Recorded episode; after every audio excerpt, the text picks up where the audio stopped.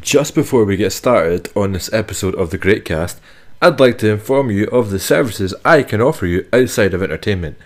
Greymania Fitness offers online coaching and one to one personal training at competitive rates, mostly suited towards those who are interested in the pursuit of powerlifting, sport performance, general fitness, and weight loss. Get in contact via Instagram or Facebook, that's Greymania Fitness, and let the gains run wild on you, brother. Have you ever wondered what an Olympian experiences throughout their career? The highs of seeing your dream come to life, and the lows of a career plagued with injury? Or have you ever wondered what it's like to be in the political limelight in today's polarised world?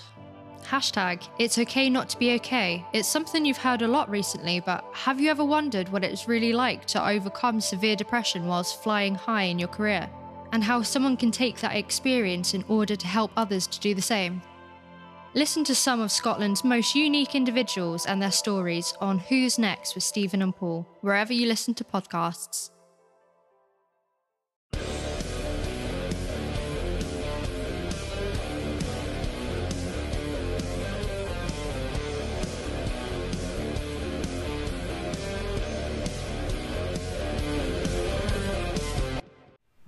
Right, and welcome, ladies and gentlemen, to the Greymania Fitness Podcast, brought to you by Mr. Chris Gray. How is everyone today?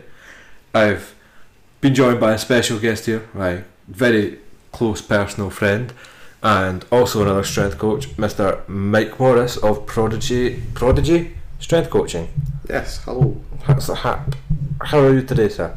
Hi, I am um, alive and surviving and doing the things. Beautiful, absolutely beautiful. So pretty much how we're going to start this is just tell me how you got started in this. How did you end up becoming a how would you say professional? Oh, well, professional, yeah, powerlifter, and well, not professional powerlifter, but making a name of yourself in, in the powerlifting industry or scene in Scotland, and also, well, yeah, we can just uh, list off some of your accolades there before we get started as well. Yeah, so um, entered my first powerlifting competition 14 weeks out from 2015 Scottish Juniors. Yeah, Uh, went into that expecting to at least be close to breaking the 66 kilo records. Got the deadlift record with a 200. Got the total with a that's been smashed now eh, for sixty six. absolutely yeah, smashed. that's been rip roared for that. Even Um, you've got 240 in the last one, was it not? 245. yeah. 245 out of 74, though, mind you. But Aye. Um, continue, sir. Yeah, next competition after that, it was broken by bloody Omar Khan. Um, I got to watch it and then I failed the same attempt. Oh well. Um, yeah, so I then took the the total record on at that competition as well. So like Yeah, highlight of my life at that point. Holy shit! So um, went on to that, became um, the 2016 Scottish champion because the other two guys got injured and didn't turn up. um, it's the best way of winning a technicality. I'll never complain. I remember I entered a jiu jitsu competition and I came third out of three people and still got a medal. Even Ah. though I got stranglebarred and did not do a fucking thing, it was great. I joked before the competition, like, so I could just come in, lift the bar, and leave and be a Scottish champion. No, you're not allowed token lifts. Like, well, maybe I'm injured too. um, I want to compete. after that, um, I got properly serious. I bought a belt, bought knee sleeves. Um, so it wasn't until my fourth competition I actually bought any kind of equipment. Yeah, you were the powerlifting version of a vegan, I essentially. um, people just didn't understand why I didn't want to wear a belt or knee sleeves or because it's Heels. it's not. I just It's not cheating, yeah, I know. I didn't want to spend money. Usually, True, actually, it's part of the art. Like people underestimate like how expensive powerlifting can be. It's a lot of the time when people ask me like, "Oh, I want to get involved," and I'm like, "If you want to, you need to buy a singlet. If you want to wear a belt, you have to have an IPF approved belt. Yep. Same with the straps. If you want to have different shoes for lifting, it'll maximize performance. Yeah. need to have something. Was my thoughts behind it. Uh, initially, I didn't want to wear any equipment because I wanted to never have to rely on it. Yeah, that's a Um, good point. to be fair. and then when I bought it, I never stopped wearing it. yeah, Um, for at least for main lifts. Excuse me. So, um, like I squatted 170 just before that classic, um, without any equipment, Yeah. As soon as I put a belt and sleeves on, I was squatting 180. I went up to 190 and failed that, but Yeah. probably had 185 there. So 15 kilo just from putting the equipment on. Yeah.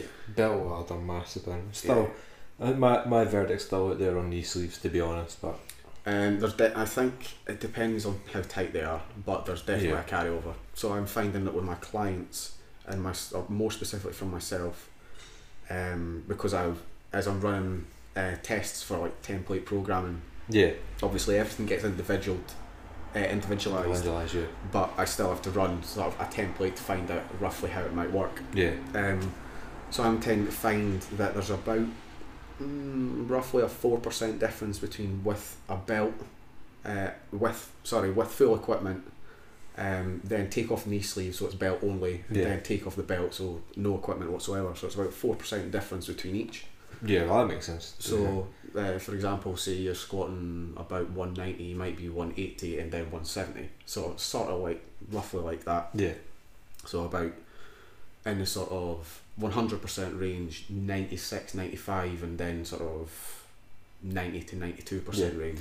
it's always just a bit spooky with the IBF rules forever changing, but now they can actually ask you to remove your knee sleeves and put them back on. Yeah, So if you can't do that, and apparently if like they can be a bit sketchy as well as if like you're struggling to put them on, yeah. so like you probably need another means to get them on to meld them into the knees. Yeah, I mean, I always s- slide them up over my socks. Um, I mean, But that's fine. We were talking about people that are using like plastic bags and air uh, dryers, and then people actually getting other people to put their equipment on, which is just wholly illegal in the actual Yeah. sport itself. I've got a story about that I'll get to Yeah. when But yeah, and to continue with your With- like your accolades after. I when we finish with all of that. Sounds good on paper, shite. so yeah, after that classic, I got pretty serious down to it and like really just wanted to go for records. Like I felt I was so close. Yeah, Um, I was making progress so quickly. So from like a, what was it like a four forty seven total up to a four eighty. No, 455 in the next Yeah. competition. I just wanted to go back and redeem myself for squats Uh-huh. um, then 480, then um, into the next competition. Like, well, Omar took my uh, deadlift record as a junior. yeah, I'm just going to go and take his squat record. um, so there was this almost rivalry between us. you do get like that. It makes it. It's still like it's good competitive sense to have somebody that you want to compete against. But It's Yeah. always like it's like I spoke about in the first episode. Like it's good that the community is like um, really will root for you. You'll have Yeah. the person that's trying to break your record like beside you, screaming for you to lift it. Except me, I said uh, if you're against my lifter, I get fuck. I hope you get injured. I hope you dunk the bar. I'm like, Uh, if I want my lifter to go against you, against me, I'd be full supportive. But no, yeah, I don't think he ever knew there was a rivalry. well, I think he was just lifting. But it makes it more competitive and that there as well. Yeah, I mean, it was great in my mind. So I'd be walking to work, visualising my first 180 squat or visualising the b- weight on my bar. Yeah. on my back every day before as I was walking to work and like this I got so obsessive with it Yeah. um, and life at that point was actually going reasonably well for me so it was just so much easier Yeah. um, so got to that competition um, broke the squat record Yeah. although I'll be completely honest I don't think I hit depth you look at the Yeah. video like um, I'm brutally honest about how I do in competitions if I don't think I've got it I'll Well, yeah, I'll we'll, tell you we'll, outright. we'll get to your last deadlift now as well. and you actually did think you should have got it, but No, I would. Uh, I wouldn't have given it to myself. yeah. Um, so yeah, got the squat record. Um, placed first overall as a 66 kilo lifter in the country. Um, ranked number 10 on Wilkes. Well, Which the little man is- scores, yep. Four oh, roughly 408 Wilkes I got then. Yeah. Um, decided that I'm going to respect the seasons. I'm going to play it easy through winter, and then go a bit harder towards summer. Yeah. totally threw that off about a month later and cut down to the 59 kilo weight class. Um, I remember that actually as well. yeah, ended up, um, I think I s- probably started on, say, 2,500 calories, roughly maintenance. Yeah. By the end of it, I was on about 1,500 because obviously at this point I'm still trying to learn and figure things out and Yeah. I really overdid it. So it's every week I'd be reducing by, you know, even just five grams of a grain out of every meal. So eating four meals a day maybe only comes up to about 50 calories per meal. Still, if you're changing that Yeah, every yeah, week, do that's that every massive. week. Massive. So I ended up um, horribly bulimic for a while afterwards. Yeah, Um, that's something we'll touch on a wee bit later as well. Yeah. But it's something that seems to come up with a lot of my life. There's actually a lot of people I train.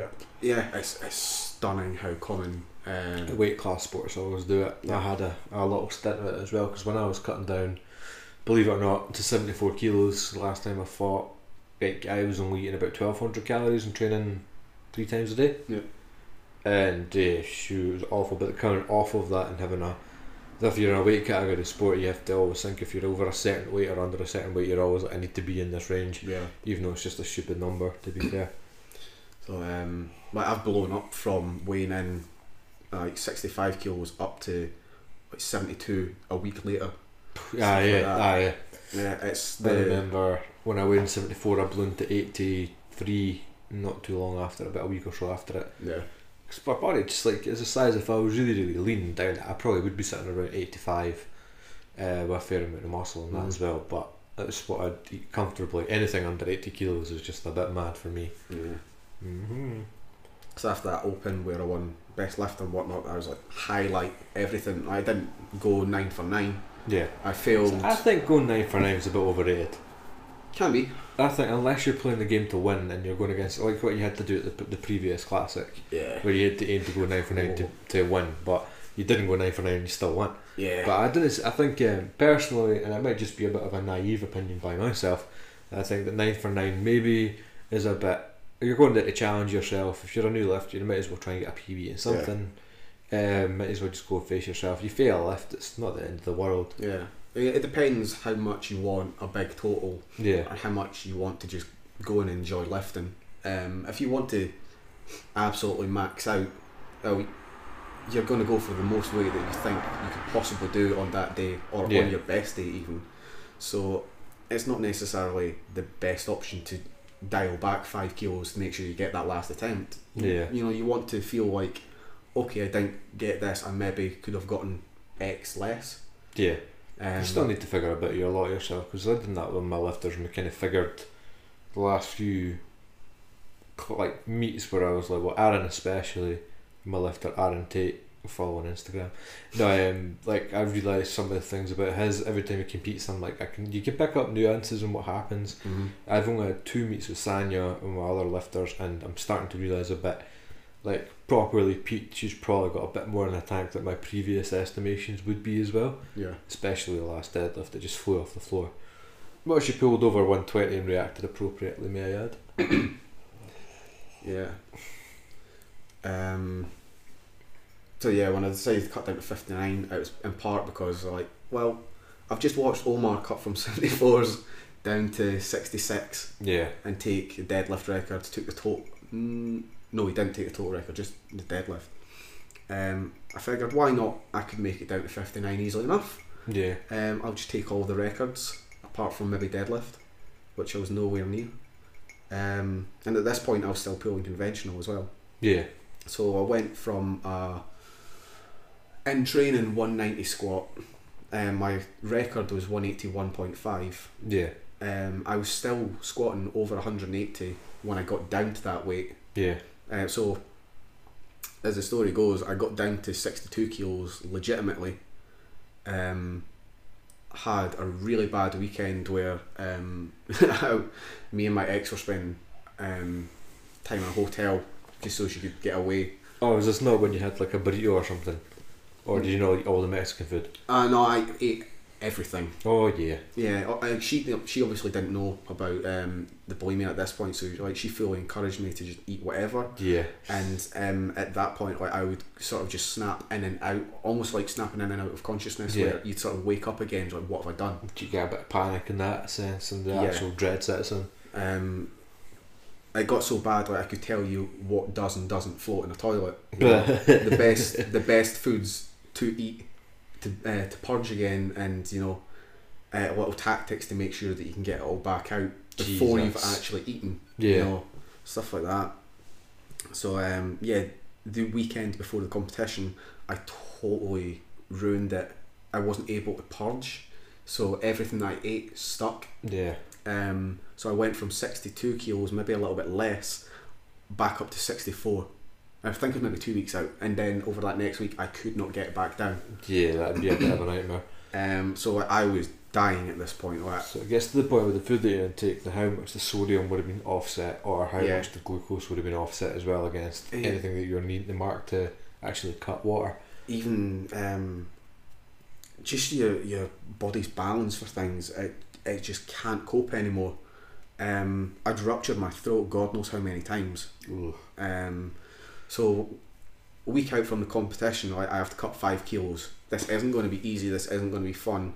I'm going to have to just do whatever methods I need. So it could have been, you know, fucking bloodletting for all I know. Yeah. Before all I knew at that point. So that's this is the only competition where I've ever used a sweating method Yeah. because I was seriously desperate and to have to go through all of that and not compete Would have wasn't been an a bit option. I, I know I knew it wasn't the top level or anything, but I didn't want to have just wasted all of that effort. And again, it'd put you in practice if you ever had to do it at a top level as well. There's Yeah. no point in doing something that I wouldn't say. Because that, again, it's an adverse thing. Like I wouldn't say cutting that much weight is a great idea, but there seems to be a a common denominator in Scottish powerlifting where people don't cut down to a weight class; they just balloon up Yeah, and I just don't see that. I understand like what I done with Aaron's like I've let him stay above a weight class Yeah. for a year to put on size and to gain hypertrophy and to not really worry about peaking because like gaining muscle over this I know hypertrophy is always the goal but for him it was just to, to get that and then cut back down Mm. but I don't see why there's such an adverse reaction to people wanting to cut down a weight class yeah, I don't see why there's such a a bit of a pull there when it comes to it because like dropping body fat and getting leaner is going to be a lot healthier as well in the long term. I mean, fat doesn't contract, but obviously the big boys like do move big boy weight, but yeah. um, that's always strange. I always just see it, so it's it's quite a strange one. Just a bit of in the middle between both. Yeah. Um, I mean, the way I see it is look at your BMI, and I know a lot of people will immediately be pissed off with me talking about BMI, but it, regardless, it is a good gauge. Um, for the Especially general, for a lot of people, like it's- especially general population, Yeah. anyway. Because remember, every time in college book I told, I think it's always swings and roundabouts, but because I can already, like, I already feel that I can predict the next uh, uh, fitness sort of trendy nutrition thing I'll say after this. But um, with that, I remember getting told like all the time through it, BMI, oh no, it's because like, they don't take it to muscle density. But then I'm looking at everybody and I'm like, none of these people Mm. in here, bar a couple, are serious trainers that will actually Yeah. train four or five times a week and lift weights and build an appropriate amount of muscle. yeah. You're only really looking at the people that are overly muscular would be bodybuilders Mm. and some of the top end powerlifters as well. But you look at some of the powerlifters that are in the heavy side as well, and the can't like, for how much body weight they're carrying compared to how much muscle they have, it can't be that Yeah. well. So BMI does is a good marker for Mhm. most things. The Yeah. general basis definitely because you just need to cross the general number of how many people live in the UK between how many people are serious gym goers. Mm-hmm. Then, then you'll go. You'll get a good correlation of what who actually that does actually make sense. Yeah. Um, so when you were telling me I need to get a new phone because my current one's a bloody potato. There's a fucking potato. You need, to, get, Um, you need to get one for this century at least. Yeah. Well, oh, I've got Or a it doesn't run on coal. Huawei P30 Pro or something on the way. Um, but from that Instagram story, that was about BMI. And I'll quickly recap it just now. Martin Boa covered that as well. That's the second shout out he's had on my podcast. Aye, Uh, it was I my uh, story was in response to him. Yeah, it's actually a good one. He gets some Mm. yeah, good stuff. A bit long though, there, Martin. A bit long there though sometimes. yeah. Chill it out, mate. He's But, uh, actually coming on next month at some point. Nice one. So um, the idea is basically people didn't evolve to be huge and muscly. They didn't um, evolve to carry lots of extra weight. They need what they need to survive, and that's about it. They need to be able to move. They need to be able to climb, run, all this shit, all your primal movement stuff. But they don't need to be able to pick up a 200 kilo barbell. They don't need to be able to, you know, lug around furniture all day. Um, we've adapted to that. So uh, particularly with um, the types of diets most people will be accustomed to, um, the normality of what we'll see in the general population isn't necessarily a healthy weight. I had a statistic from I'd the World absolutely Health agree with that, to Organization. be honest. Yeah. I can't remember what the statistic was, but it was it may have been something as much as over sixty uh, percent of the world population is overweight. So if what we see to be normal is overweight, of course people are going to have um, backlash when they think of BMI and they think that no, that's um, that's too light for people.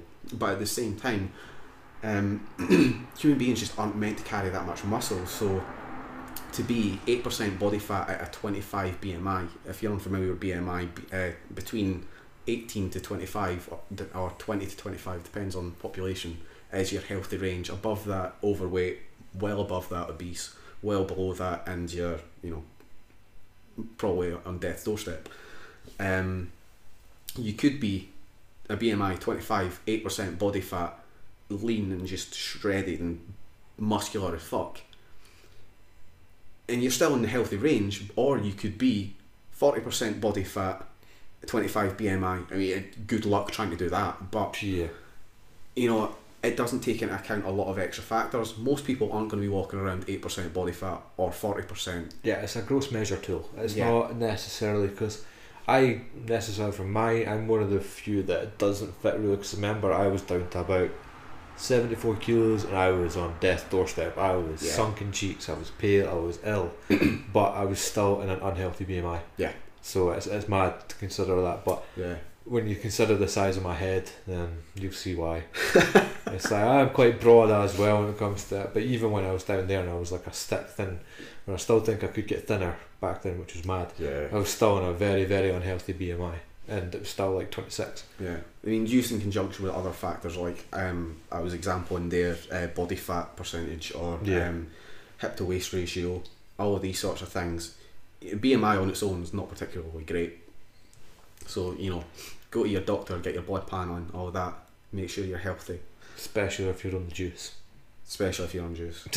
But yeah, continue after that. So So yeah, um, got down to the fifty nine class. Like I spent six hours, I think it was the night before, just spitting it into a cup, and lost two more than two and a half kilos doing it. people underestimate how much you can spit out. To be fair, It's about four hundred grams an hour if you want to be really, dedicated really enough. get into that. Yeah. If Yeah. you're going to do this, by the way, make sure you rinse your mouth out with water as you go.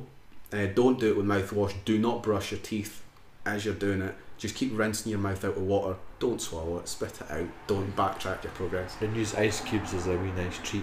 Yeah. Um, make sure your shower's nice and hot for that cry you're going to have later on.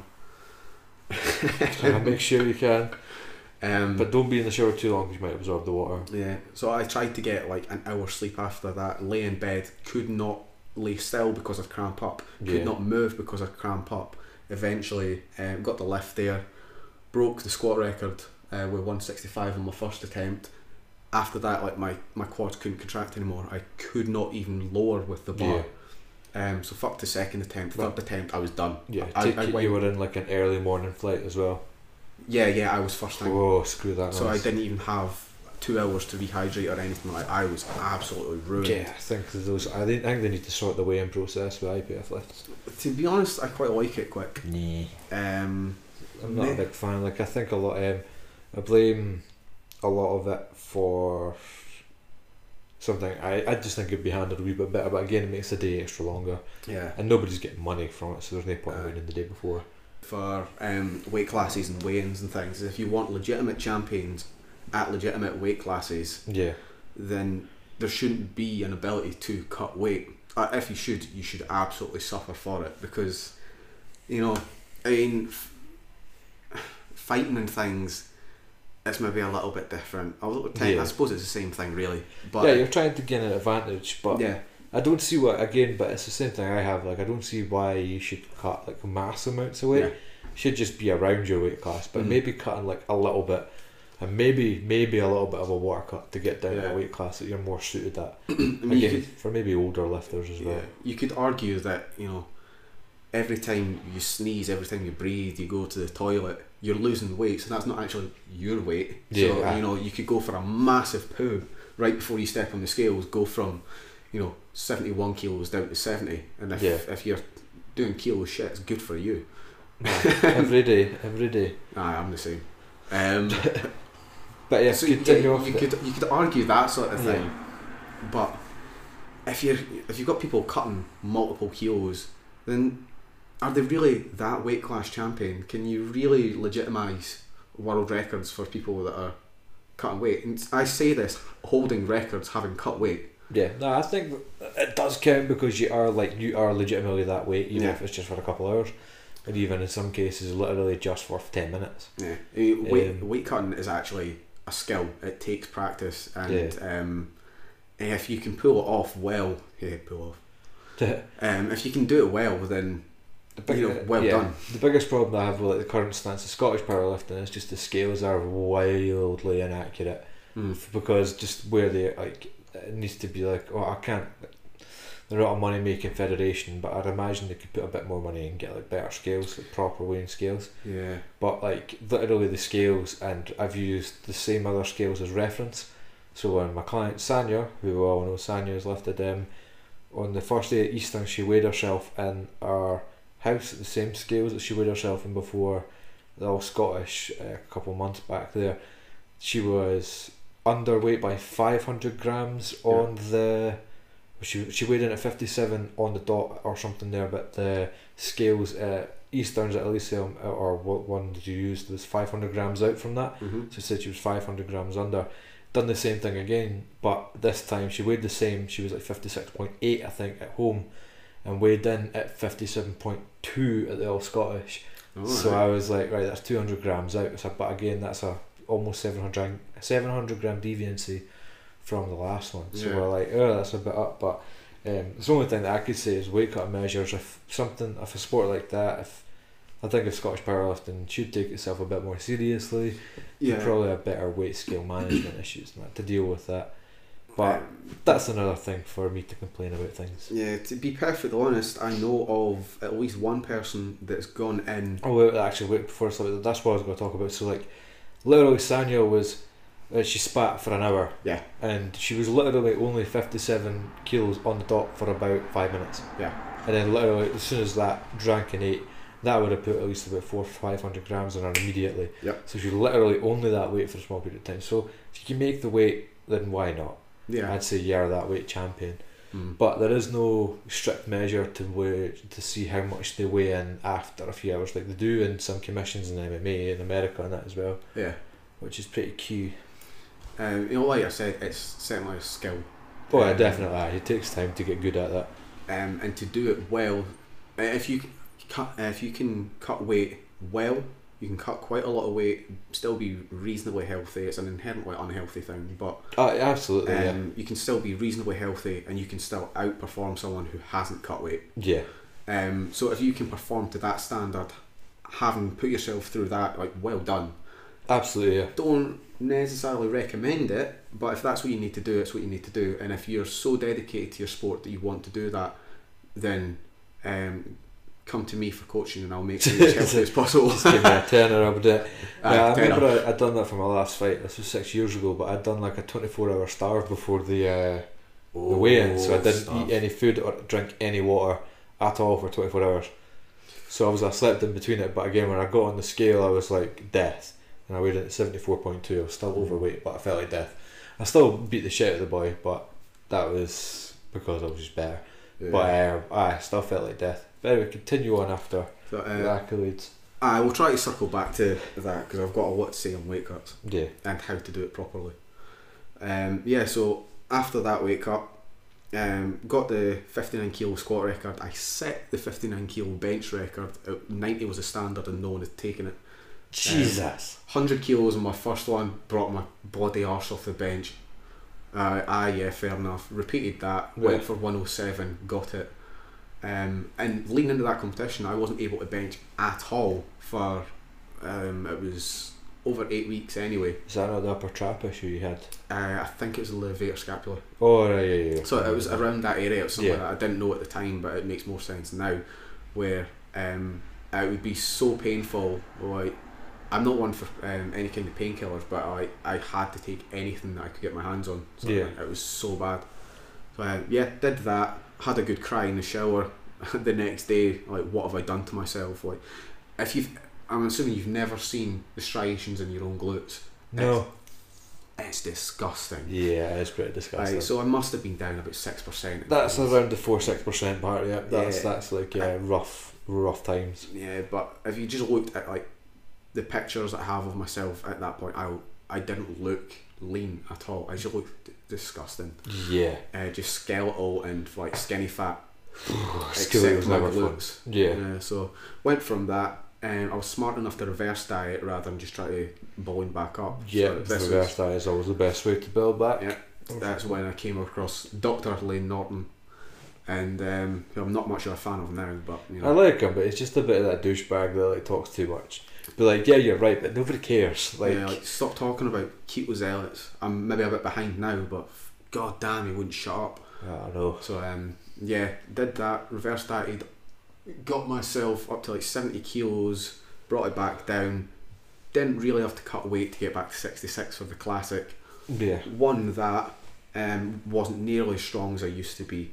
Um, my squat hadn't really recovered. My deadlift kind of had. So I'd had to switch to sumo at that point because um, my deadlift was probably the one that took the biggest hit, uh, cutting the weight class. On a, like my very best day, I could get 200 conventional. Jesus, Um, that's a drop. That was a massive drop back in the Yeah, day. yeah. So It was two fifteen that I got before I dropped the weight class. Oh, is that not near the coaching mishap as well? Uh, no, not yet. Oh, we're getting to that tonight. Yeah, Uh, we'll get to the Ah, I Um, so yeah, at that point, I was like, well, I don't have a lot of time to try and gain the strength back. It'll come back quicker than I would have gained it because I already had it. Yeah, But my sumo's still like 180, 190 untrained, completely untrained. So maybe if I just train sumo, it'll get there faster. So that's the only reason I swapped to sumo. yeah. I, I actually. don't like sumo as a lift. yeah, competitively, it was just a lot more viable. it, yeah, it was just more likely that I'd be able to um, get back up to where I was quickly. I think there's a more car- better carryover for squat to sumo deadlift. than- It's definitely easier to train Then both. reverse what would be conventional has got a more carryover to squat, I'd say. Yeah. Like in that order. Yeah. Yeah. But um, yeah, it was, it was definitely a lot more difficult to train conventional and low bar squat yeah. together. Um, so did that, went to that classic, um, and that one was quite important. I was having a really poor time at work because they, they wouldn't give me or they wouldn't confirm that they were giving me the time off and things. So I, Yeah. I think I went into it quite ill as well. Um, and that was the one that determined whether or not I qualified for the, the Commonwealth. Oh yeah, I remember the Commonwealth. So um, I qualified for the Commonwealth team. Um, got my letter. Like literally, as soon as I got the letter, like my heart sunk because like I at that point I worked in uh, ASDA and you know I was barely making any money. That's where we met as well. That's where we first spoke. Well, technically speaking, yeah, That's where we first Um, spoke. I remember seeing you in the gym, but I will Ah, get to stories of oh, me seeing you in the gym in a bit. It was So, good um, fun. Yeah, um, made it to the Commonwealth. Took that as an opportunity to grow up, and eventually said, "Fuck it, let's throw all the money I've got into that." Went, um, had a pretty horrendous time. Um, Traveling to South Africa's never fun by the sounds of it. ah, it was bloody scary. Yeah. I lost two, at least two kilos between my house and the the platform, um, and I was somewhat twenty eight hours of travelling, and then I competed the next day. Yeah, that's not fun. Um, I um, when I arrived, I didn't know where anyone was. I couldn't get in touch with anyone. As far as I was aware, I didn't have any Wi-Fi in my accommodation. It wasn't until days later that I found out. It was just by chance that there happened to be like a supermarket or like a grocer nearby where I was able to get stuff for breakfast. But when I arrived there, I couldn't get anything.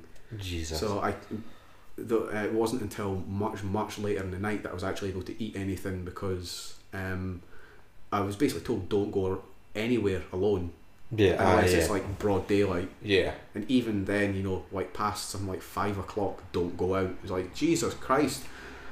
And Uh, certain parts of South Africa are pretty rough. to be honest, it seemed you know fine. It was a bit Yeah. scary seeing that all of these houses were fenced off with like electric fences and Yeah. barbed wire and yeah. stuff. Like I've known a few South Africans and they talk about the problem over there. yeah. down in certain areas that there's carjacking something ridiculous up in there as well. Yeah, I, I got a, I got it really tame. I think So Oh yeah, you will. A lot of the time, it's the same everywhere. Like you get told that Glasgow's really rough, but you go through there, it's one of the fucking nicest places I've ever been Aye. in Scotland. Uh, like oh, the only place that I've been that people said was shit was Egypt because it was shit. aye, I keep you in Egypt shit. I've never gone back to Egypt. I've never gone back. Keep hearing a bit on being pervs. Oh, I Lots absolutely. of perverts. Yeah. Um, so yeah, I went to that competition, um, became Commonwealth champion, but I'm completely honest to the fact that I didn't even outlift the juniors, Yeah. so I hold no credibility to it. It's just nice to put on a CV, and if no one asks, yeah, but like, then, yeah, uh, it it's was- like yeah, Commonwealth The champion. juniors didn't beat me into that, yeah. Because it is actually a split. It's not an open competition. It's like you're Yeah. going in for their. your Everyone has actual- their own age class. Yeah.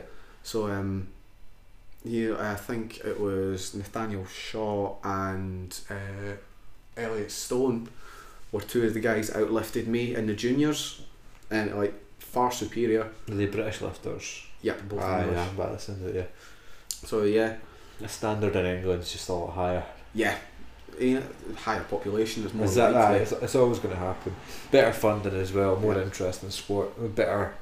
Um, but it all ties down to obviously socio-economical status and Yeah. um, that gives all their success in sport as well. 'cause Scotland is just just not really successful in sport, although we do have a good couple of lifters that are quite really really good Yeah, coming into it. I think we had two Scottish girls place. Well, we had quite a lot of girls place in the British juniors. yeah. Well, Annie Nelson, Alice Freeman, uh, some other folks. Yeah. Um, so after the the Commonwealth, well, yeah, that was the story about the knee sleeves. Is um, while I was warming up and whatnot, one of the or the Indian lifter that I was competing against Yeah. was using I think duct tape around his leg so he could slide his knee sleeve up. Um, John Smith or Smudge, um, Oh, oh, we'll get to this. It's Who- gonna be great. who was um, the head coach for the team. Um, he, he was having a, a, a great time just getting uh, Richard Parker is that his name, chairman for like British powerlifting or something. Oh, I can't aye, remember. yeah, yeah. Should probably know that stuff, shouldn't I? Um, so See, yeah, it was I, having a I- great. I only like know people that are in the area, and when people say a name, I'm like, "Phew." Someone Yeah. says, "Oh, did you see so so's left?" I'm like, "N- "No." it's like, nah, Did you see the best press record get done the other day? I'm, Uh, show me a video. Sorry, I have no. I know numbers. I know things. I know how to look at things. I don't pay attention to this that much. Yeah, but John had a really good time just getting really annoyed because this guy was if, well, breaking the rules. Yeah, I- Whether or well, not you want to say cheating, but he was breaking the rules. That, that is cheating. That's like Um, again, like no offense to like. It's ha- happened recently with another Indian lifter as well, or Pakistan. I don't know if it was, but like wearing the squat briefs in the British unis. I think it Yeah, I was. heard something about yeah, that. like it was dead obvious. Like they're, I don't know if it's in their culture or not. Like Brazilians, it's in their culture to cheat, but um, it actually is. Like Yeah, they say like cheating is just a part of the sport. But um, yeah, you try and get your way edging anyway. But again, they'll probably just play uh, dumb to the rules. But yeah, it's cheating. End of the day, it's cheating. yeah. Uh, if you're going to go into a sport, f- be fucking honest about it. No, no, I'm the opposite. You fucking, I, I, I fight for everything else. You if like, I remember I played volleyball in college. Like I would always like play, gamesmanship was my tool. I'd always complain against the refs. I'd done it at the same time when uh, Aaron was benching, and he's like they were giving him shit for his heels being off the floor, even though his heels were on the Yeah, yeah. floor, but he was wearing shoes, and you could tell that he was pressing through his heels. And no offense to the um, the judge at the time, I'm pretty sure it was Claire Talker, a great uh, Ref. bencher as well. But um, was it Beth? Ref, not well, judge. ref, I thought you said Beth, not right. Well, ref, judge, it's the same thing. but uh, it was good. She was like heels, heels, and I was like looking at them, going, "His heels are fucking down. Like they're fucking down." Like, Yeah. Lovely girl as well, mind you. But uh, She had an awful time with the, the Commonwealth that year. oh yeah, I, I can't remember what- exactly what happened, but um, I, remember you telling me the I story. think she, actually. lo- she lost her passport or something, and she wasn't able to get a replacement until I think the day of the co- uh, sorry the day of her flight. Yeah, So she arrived and competed on the same day. yeah. I don't think she did particularly well, but Well, holy compared to her normal standards, yeah, she Like, was a good holy lifter. shit, well done.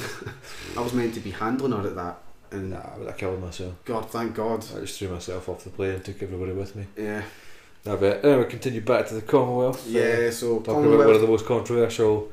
I wouldn't even say Yeah. figures, but one of the controversial people in the IPF at the port. Aye, well, Commonwealth champion, and at that competition, I was speaking to um, Mark McQueen, who I spent most of the time with actually. Lovely, lovely, lovely guy. Scottish world champ, baby. Yeah, good, good Brazil. Good jiu jitsu practitioner at the minute. as Aye, well. seems to be killing it. Yeah, Yeah. there's something about that shed. It's, it's something about the work ethic and that as well. Like it's it's great if you're strong and you're going to be putting in the time. That's jiu-jitsu is all Yeah. about essentially just putting in the time and getting it done. Yeah, but just a, a little bit to his character. Like, he'd never met me before or anything. I'm standing um, outside Yeah. the weigh-in room, waiting to be seen to. I'm one of the last guys. While John's meant to be handling me, he's off doing something else. I don't know. Um, Yeah. Like obviously, I'm, I'm, I'm not doing particularly great after losing all that weight, not being able to eat and everything. Yeah, I've managed to get breakfast that morning. So I And did one it of the- totally different part of the world as well. Not just a Mm. Aye. different country, but a different continent. Yeah. Um, Mark came up to me, found me, and just like started speaking to me, like you all right. Um, I've, you know, you've been through all this sort of stuff before. Like talked Yeah. me through it step by step. Um, and essentially started handling me from that moment. Yeah, Um, later on, he was inviting me out with him and uh, mostly the English team, uh, which is where I met the likes of Josh Greenfeld and yeah. um, all of that. Just name dropping. No, yeah, just a bit name drop. Well, he did. He did recognise and chatted to you at the Yeah. Scott, the classic last this Yeah. year as well. It was pretty cool. Also a super friendly guy. Oh yeah, really nice. But it's in there. Um, no too hot about his accent, no. Eh? it's Yorkshire he come from. Eh? I don't know. Well, dog shit accent anyway, who cares?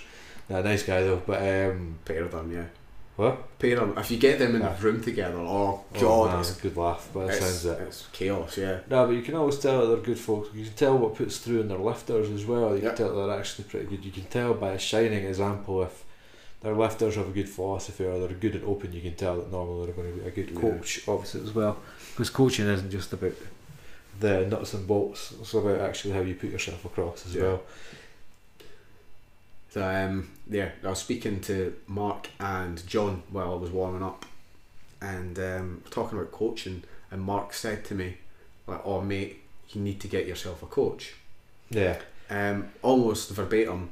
And at that point, I'd been looking at coaches. I, I again, I work in, I worked at in, Jesus Christ, I worked in Asda yeah, the old Green Right. Mile. barely made any money Yeah. and at that you know, there was a big issue with they just didn't pay me for about a year Yeah, So, that's yeah. what was quite bad for them. Yeah. We're all right with me, but again, it's not enough money to live off and never would thrive or pay for fucking coaches anyway. Aye. so um, it was at that point I was like yeah maybe I will look for a coach and John kept trying to get me on uh, into Here we his go team. into Michael Morris's dark side of his year of powerlifting, where he Ugh. dropped thirty kilos off his toe. Oh. yeah Wonder why? Let's go. Let's fucking dive right head into this. It's bro. So um, yeah, eventually he said to me, like, uh, he- saying, "Just let me coach you." Notice that was "let me coach you." Yeah, It was like, "Tell you what, I'll let you if uh, you'll do it for free." And he's like, "Yeah, I'll do it for free. I don't care about the money." It's like, "Okay, let's do it then." yeah, Um, and the only, literally the only reasons that I actually went for John was because uh, Joanna Jack had praised him so much. She went from like debilitating, I think it was more or less debilitating back pain and things like that anytime she tried to lift, yeah, to John being able to coach her through it and get her back. yeah, Um, you know, so credit to him for that at least. yeah. Does he not? Has he not done something with lower back or something before? I don't know. I don't know. I, again, like the lower back pain is a strange one. It's so hard to diagnose, but a lot of times if you just move through it, Yeah. nine times out of ten people think it's witchcraft. Like I had um, a couple of weeks ago, my client Kev, he performed performed deadlifts at 110 kilos for six reps, dead easy for him. And the last rep, the rep was executed perfectly. It was just between the moment where the hip angle was about just out of shy of like 30 40 degrees into lockout just something popped in his lower back And it's just an SI joint like Yeah. wee pop and then literally I just went right move about do this some this do that did not let him sit Yeah. down the entire time banded Romanian deadlifts uh, just keeping the actual joint moving or even some rotations just to make sure you can actually perform and the next day so the back was sore but normally if you've got a pop in your back and you don't do anything about it it's fucking horrendous Yeah, you need to keep you moving. Mm. need to move. But a lot of people think it's witchcraft. Uh, if you just get blood to the area and keep it moving and make sure you just don't sit still, like Mm. so again, it could be good or it could be bad. But anyway, Yeah. continue. So aye, um, because she's praised him so much, and um, I was very thankful to Joanna in South Africa because like she was my surrogate mum basically. Yeah. She, like, she was there trying to look after me. It's a big figure in the field as well, to be Aye. fair. Lovely, lovely woman as well. Big JJ. Um, so between Mark saying that and her, those were the only reasons I didn't know um, much about his coaching background. I didn't know if he was actually a good coach or that. I just I knew he had quite a um, a big team of lifters. So yeah. Yeah. like, yeah, sure, why not? Let's go with it. And then for I, I can't remember why I just decided to uh, enter the Scottish Open like six weeks later while Yeah. I was in South Africa. I entered it. Um, did that. He, to be fair, he only had about five weeks to actually put me through a peak. And Yeah. Right after a peak, you can't really just re-peak. It's not as easy as that. Th- See, this is why I get annoyed at a lot of people in lifting as well. You've got Yeah. people. There was one lifter. I won't say the name of the lifter, but the lifter said they peaked four times in a year, and I'm- that's not peaking. Yeah, like, to no. me, that's like you can only peak uh, really. I'd say ideally once. Ideally, perfectly, if you manage your time, you can get it maybe twice at a good push. But Yeah. I'd say like if you want a good proper peak, and you're not really going to keep yourself in good condition. If you're No. like, same with a car, if you're constantly revving into the red zone, it's going to be quite a bad idea. Um, but yeah, started with him, and you know, to his credit, I, I it was only about five weeks. My bench regressed, but I had gone through a hard peak. Um, my squat, I finally hit a PB, but it was something I'd already done before. Yeah. My deadlift, I still failed that two fifteen again, sumo. Um, and if you watch the video, it looks very much like I had it, but I you can see a very very very slight soft lock on my knee. So it's Yeah. like I grind through the lower back, um, and uh, Linda Banks was head ref at that Yeah. point. Uh, obviously, I'm pretty upset when I put the bar down and get red lighted. Yeah. I said to her afterwards, like, no, absolutely right call, well done. Yeah, aye, you're going to get upset. It's Yeah. not. It's not you get upset. Go on again. It's a sport, so you can get Yeah. heat in the moment as well. Yeah. Uh, I- I wasn't a dick about it or anything. That's when I got uh, drug tested actually. Ah, Yeah, that's uh, that's that's a fun experience. Having someone follow you around, uh, not let you leave when you're super dehydrated, um, until you pee. you need to pee. Almost need to watch it come out of you as well. You're Yeah, like, what what am I going to hide? I'm wearing only a singlet. I You know, remember. I, am I going to pull a tub of urine Yeah. out my arse? I remember the Scottish there, like they were drug testing in the toilet. Aaron was in the toilet, and Muttrey was just like, "Can't get in," and he was just like, "I need, I need to go to the toilet." I was like, "Sorry," he was like, "You can drug test me, just let me go to the toilet." he was just like, "Just fucking let me go." It's like, "No, you need to wait." Just fucking waiting for somebody to pee. Yeah, Again, the atrium in Logelli was actually not bad a venue, but only one toilet for that many people was a bad idea. yeah. By the way, get some uh, next time have some bars that've got some centre nerdling on them. Eh? That'd be a great idea. Oh yeah, definitely. That was a fucking nightmare. Um, What can you expect for a CrossFit gym? well, But it's still good enough anyway. It was a good enough place. Aye. Uh, went from that competition on to Eastern District 2018. Um, I decided I'm just going to go up a weight class to try and compete with Keem Thamathatri. Yeah, Um, that never happened, and I also didn't really go up a weight class, so I ended up just very, very suddenly losing a load of weight. yeah, And I've been walking around like 70 kilos, eventually sort of dropped down to 68, which is a fairly natural walk around for me. yeah. that's Weighed very in good. sixty six point seven on the day. um, on my first squat, I, my upper back like hyperextended, and I dropped the bar. No, yeah, I remember that. Video. It was beautiful. Uh, it's normally they'll really shout at you if you drop the bar.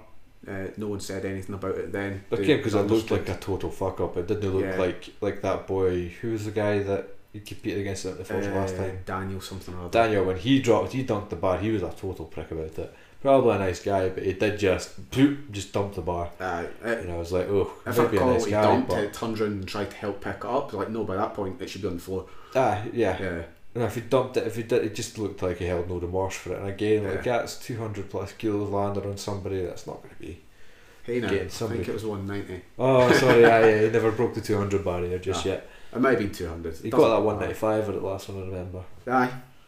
Um, But it's still pretty shitty to just dump the bar, no regard. But again, that wasn't a dump. You didn't dump the bar. yeah, You just actually it looked like a total mistake and just flew off you. yeah. So, um, I went up in weight. Went for my last one. I just wanted to get a, a one.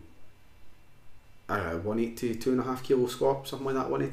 Yeah, I, I was going for a certain total, um, and I didn't care what else I got. I just wanted to get that total. It was Yeah. the only competition I've ever gone into, and just like I don't care what I left. I as just long as want you to get hit a the set total. number. Yeah, Yeah, I just want to qualify for, you know, or something like that. yeah, So did that. Um, John throughout all of this process is like, I'm going to get you that 120 kilo bench. I've been trying to get this since that competition where I won best lifter.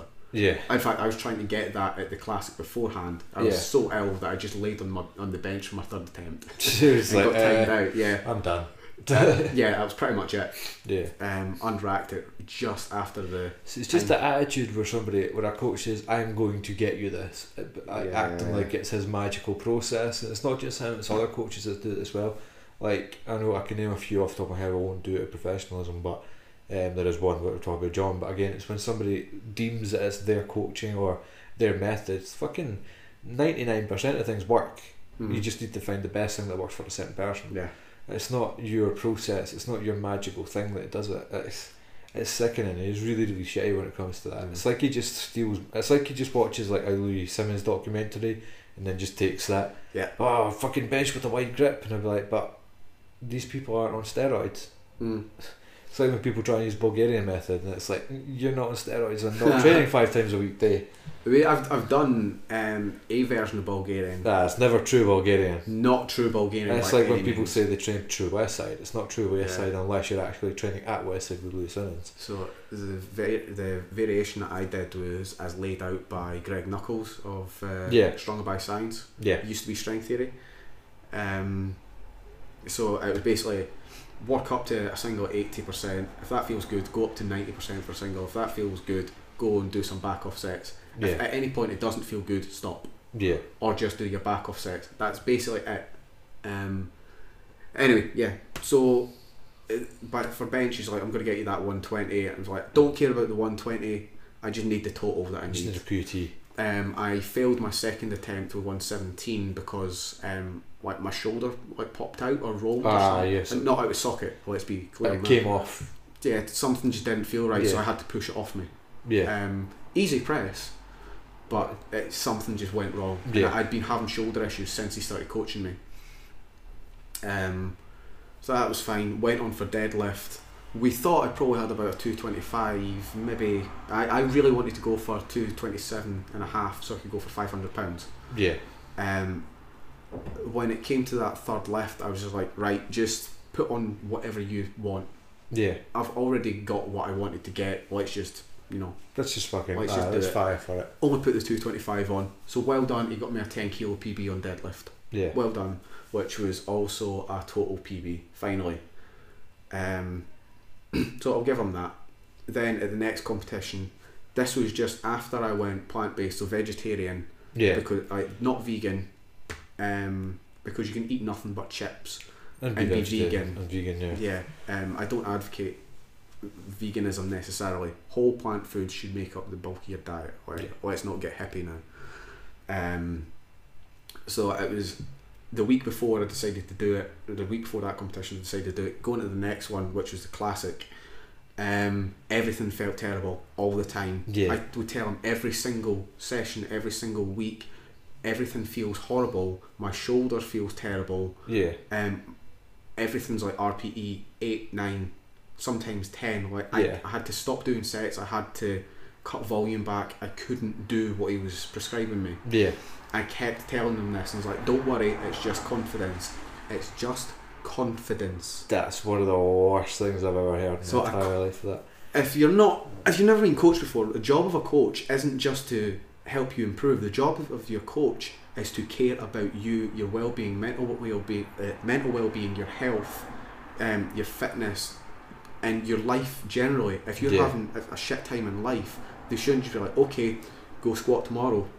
They should, you know, like, is Yeah, there's everything literally, okay? Is you know, can we adjust your training around that? Do you need to take time off from exactly. training? You've got a duty of care to take care of your athlete. Yeah. and it's similar. Like I had a recent experience a few months ago where I was uh, with Aaron on a volume uh, block, and the volume was just far too intense. yeah, So I said to him, like we both said to each other, right, he, he was managing to do it. The good thing about Aaron is he'll fire through, but he was like, that was RP ten, that was bad. I don't necessarily use RP scale at the minute, but um, that was like, right. So what we'll do is we'll just hit the same volume, but instead of by eight, just do by four, and then just times the other sets. So Yeah. take it easy. It's still volume. You're still moving the kilos, yeah, and it was still challenging, but a lot easier. Just a bit manufactured, and that literally that was a two minute conversation. Yeah. that was literally it. Um, he used to train five, six days a week, but obviously with problems, he's moved in with his girlfriend, his girlfriend, maybe they're having a bit of a hard time or something like that, he needs to move to four days. You can easily manipulate programming around those variables. Yep. Um, that's it's easy, it's just basic stuff. Mm. Uh, I'd decided um, well before actually competing that I didn't want to continue with um, with him as a coach Yeah. because I mean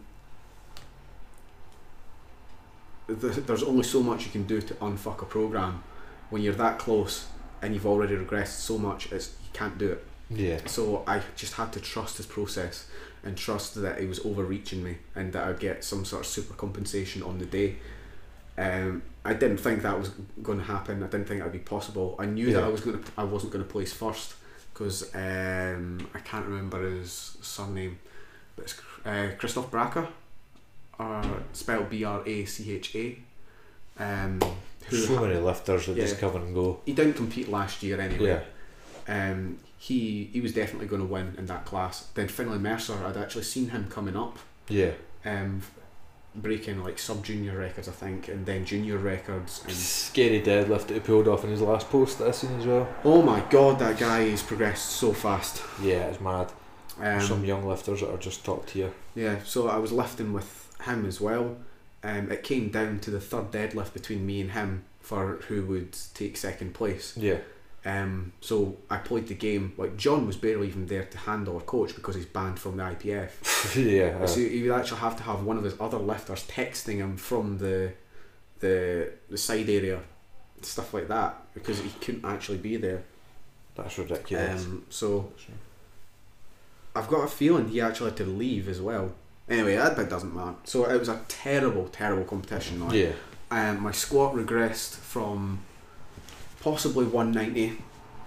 I say possibly um, down to 175. I think it was 170 that I got on the day. Yeah. um, my bench regressed from 120 back in the day. Yeah. In fact, I'd bench 125 in, in the You, ah, gym you benched before, 125 training before then. uh, before the Commonwealth. Um, you know, in gym doesn't count. Back to 107 was the best I could get on that day. 107. That's a massive regression. Especially for a s- a, a lighter lifter as well. Yeah, and then for deadlift, um, I, I I would have pulled two forty if it was f- for a placing. You know, Yeah. It didn't matter. Um, I failed two twenty. Yeesh. Like so, it was I think thirty kilo regression, Yeah, that's massive. incredibly big, and he, his excuse was I th- well, I was putting you through the same or similar style of training program you were doing before. I thought it would work this time out, and you know I was wrong. It's like yeah, but I told you throughout every single session, it That's feels awful. like garbage. It feels awful. I can't complete what you're giving me. yeah. So, like I've said, a coach doesn't just give you numbers to do; they change everything as needed for you, Yeah. which is what I do, by the way. So you know, give me money. That also too is us also giving money as well. Yeah. Um, so after that, I I al- I always try to respect. They did it all for free. I went into his gym, spoke to him in person. Like I'm not going to continue with you. Um, that was that, and then I took a long time to practice through all my templates, rewrite all my templates, um, and like a potential fatigue calculator that I had. Yeah. Very arbitrary, but it seems to actually be reasonable. Yeah. Um, Very gross mis- well, bo- gross calculations sort of thing. yeah um used that suddenly i was deadlifting uh, 227 beltless Yeah. um i squatted 190 again benched um over 120 again pretty soon Yeah. went into the eastern district uh temple i tried a new weight cut um, which was over 21 days rather than like your typical 5 or maybe 10 Ten, hours yeah. I, I overdid the sodium depletion right at the end. Uh, I kind of drained myself, so I think that's maybe why things went poorly. Yeah, but- oh yeah, I remember that. Um, I actually handled you for that competition. I remember the first time. yeah, first time you ever saw me compete, and Oh, this it was was like weird. It was mad. three years in, I know. something like that. Yeah, um, but it was a good learning curve. But I went in, didn't look at the numbers, didn't care what anyone else was lifting, and absolutely hammered them all. Yeah. Suddenly, I was back to better than I'd ever lifted Yep. under my, myself again, and this was after coming back, possibly my worst competition. Yeah. Um, so suddenly everything's getting good. Um, in training, I deadlifted 240 for two singles in the same day. Yeah. I've never lifted more than 227 before. Yeah. That was pretty big. That's a massive, Um, especially again yeah. for a lighter lifter to pull something that massive in a PB. It was at that point I stepped on the scale, was under 8% body fat. I'd maximised muscle potential for the weight class. Yeah. I had to go up. So I went up to the 74s for the Classic. 10 days before the Classic, I broke up with um, my girlfriend. Um, lost, I couldn't eat anymore, lost two kilos over about two days, Oof. and then just could not eat. Yeah. So I was in what would have been about a 9,000 calorie deficit between then and the competition. Like, Jesus. I was having a horrendous time Yeah. um, went into that competition. S- I totally screwed up my squats again, obviously, because um, Who, who wants to have three for three squats anyway? yeah. It's overrated. Finally got a one eighty five, which was another PB though. So, um, out of absolutely out of nowhere, I got a one thirty bench. Yeah. Jesus. That's awesome. Yeah. So I was expecting maybe 125 at push. Yeah. I think I had 135 there. Um, and let's just say it was a handout for Josh that did They it. did like- give you a good shout on that. I was right to tell you to go Yeah. for it. um, with you you were handling me for squats um, and had to leave early Oh, that was a um, for nightmare. the flat viewing. For any point of view, I flat that I never, I didn't even move in with them. I just stayed in my own flat. Yeah. Pain in the arse. I should have just stayed. So I, I asked Josh, who was just giving the handouts on bench, if he wouldn't mind giving me his input um, since I didn't have anyone else to help me. He's Yeah. like, yeah, cool. F- Opener 115, absolutely flew. He's like, 122. Yeah, really? Yeah, go for it. Cool, I'll take your word. 122, flew, but 130, no hesitation. Like, you're shitting me, right? Just jump for it. It's like, well, if, if I think I've got it, I'll go for it.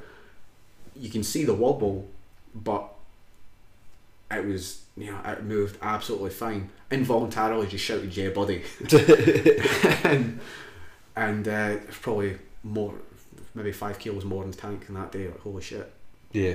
And then this, this entire time, I'm just trying to maximise what I can get, not what I want to get Yeah. so I can stay in line for competing with Daniel. 'Cause He, Yeah. he should have absolutely smoked me, Yeah. but he seems to have a habit of making poor attempts. Yeah, very, very poor attempt choices, I'd say. Um, Um, it's That seems to stick from him from the last time he competed as well, because Yeah. he's failing first attempts, second attempts, Yeah, uh, failing, or getting the first and then failing second and thirds. yeah. So it was like, did he only go for. I think he only got five for nine, did he not that day? Something like that. So I think he got all his Mm. squats, Yeah, but failed f- like the two, the last Aye. two bench attempts and the last two deadlift attempts as well. uh, no, it's just the last one deadlift. Oh, so right. the way it went was Got from um, six for nine, then I think he just we- missed the three. yeah, we both went 170. No, sorry, we both went 175. We both went 185. We both went 190. I failed my 190 squat. What Yeah. an idiot! What a loser!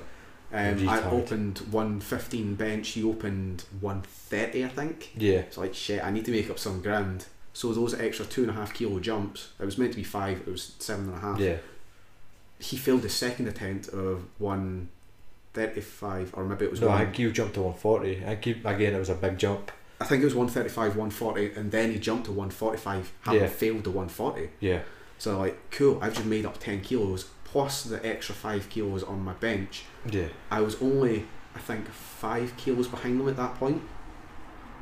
So we both open deadlift with 215. He goes before me, I go after him. He then goes for 230. Like, yep, I'll put that on the board. Yeah. Give me it. Um, no, sorry, it's 220. Aye. Then both to 235. Like, cool. I'm just watching what he's putting on the board. It doesn't Yeah. matter what it is, I'm going five kilos above it. yeah, I just need to beat him on body weight. He was 73.9, I was 70.1 after breakfast. yeah. Aye, you were de- definitely one of the lighter lifters. Yeah. Um, gets his 235, and I'm like, yeah, he's, he's definitely got more there. Yeah, I, I was starting to feel it at that point. I, this was a hard day. I was pretty drained. I was dying inside. Like I was absolutely breaking inside. I could barely, Yeah, it was a tough day for you. It was. I can remember seeing it. uh, I could barely keep myself from just bursting into tears the whole day. Like Yeah. I, I was a fucking horrible time. Anyway, so he goes for a he goes two forty and like I I need to left two fifty. Oh shit! I I mm, I've maybe got two forty five. I'll pull two fifty. I'll try it. yeah, go for it. I want the win. Yeah, So I okay, so he goes for his 240, he fails it, I shout across the room, drop my attempt. Put it Um, down, I drop can't. it to I'll do it to 245. I'm on the platform with eyes watering, um, trying not to like hyperventilate and just die. um, the music cuts out right as I grab the bar. Like, Yeah. "Ah," I'm, I'm dialed in. Go for it. It starts moving, gets to just above my knee. And I feel that I'm starting to kind of ramp. Like, Yeah. fuck, I just keep pulling. Get to that sticking point where it's just the back, lower back, trying to grind Just it actually out. grind that push. Keep the going, last part. keep going. I get the down command. Like, I've not locked this out. Definitely not. So, um, if you look back at the live stream video, I look at uh, Bethu's head ref Yep. and say, Is it? is it good? Um, Joanna next to me Yeah, said, yep. I thought, I didn't know who it was. yeah, And then I turned to the uh, ref to my right and say, is it good? I hear yep again, so I Yeah. put it down. That's two to one, isn't it? yeah, And then when I turned round, there was one red light. It was from the second ref that I asked. yeah. Completely agree with her, completely. Well, yeah, yeah. I was about to ask you, was it a legitimate deadlift? I, I don't think so. and uh, seeing that, I pull. I played the tactical game. I pulled um, for the win on that last left Yeah. body weight. I, I, I finally had a good competition, um, and I decided just beforehand uh, that that I, I wanted to be out. I was done with it. Yeah, done for a while. Um, so I was meant to go to the Commonwealth. yeah, actually, we were planning to go. I was planning to go to Canada with you. So I never actually told you the full story of why uh, I pulled out.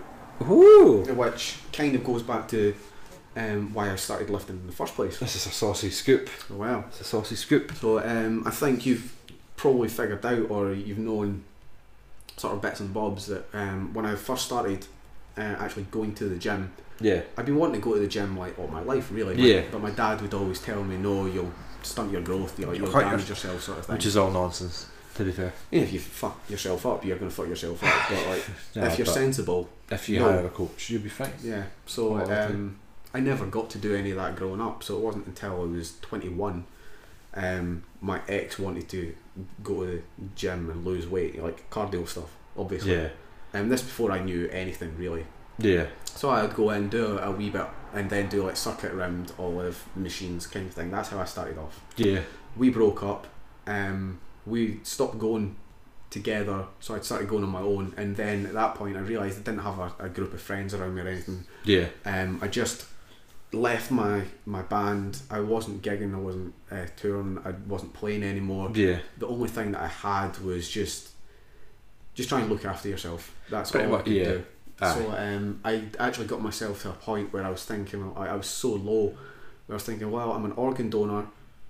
At least what I can do is, um, if something happens to me, I can try and leave a healthy enough body so people can Yeah. have something Yeah, um, because otherwise, like there, I didn't have anything that I cared about at yeah, that point. Um, no close family. Um, the more going on um, that I won't get into. yeah, Um, that I think I've spoken to you. yeah, about yeah, before. yeah. we've- aye, Uh, definitely, yeah. I basically remember you not two just- things, yeah, Just to avoid like naming and shaming people and stuff like that. But um, yeah, unhappy family life, all that sort of stuff. Um, so that's why I started lifting. yeah, and um, it was basically at a point where like I am so focused on just trying not to kill myself that um, power uh, strength training became you know I'm shit at everything else in life. I have Yeah. no job. I can't get a job. I, you know, it was a year and a half that I was unemployed straight out of uni. yeah. Happens to a lot of people, especially with music degrees. Yeah, both me and Chris studied music at Perth. what a stupid idea that was. Try to get a job, but a music degree's not the best. Yeah. Even though I didn't even get that far to get my degree, so that's fine. Yeah. But I've got an honours degree in sports science, so that's fine. Yeah. You've Pretty got, the, much. you've got the important one for the field you're in now. Oh yeah, aye. Now anyway, yeah. I I don't even have uh, a formal education in this. Again, you could say that it's not really needed, but eh, Yeah. it's a good laugh. I mean, clients are doing well. I've done reasonably well, and my weight cut faults have become a pretty solid and very healthy method. Yeah. Follow Dolce diet and uh, nutrition facts. Dolce, do- Dolce Right. does get his guys on weight. Love Dolce. Except Calvin Gastelum. But we'll get to He just loves his Mexican food so much. Yeah. So um, yeah, that was it. Like, I was at the point where I'd actually figured out the formula for drop hanging. Um, I figured out what kind of rope to use, how to take the tension out of it. Jesus, yeah. Um, yeah, so I knew exactly how far to drop, exactly where Yeah. to tie the knot, um, where to place it, everything.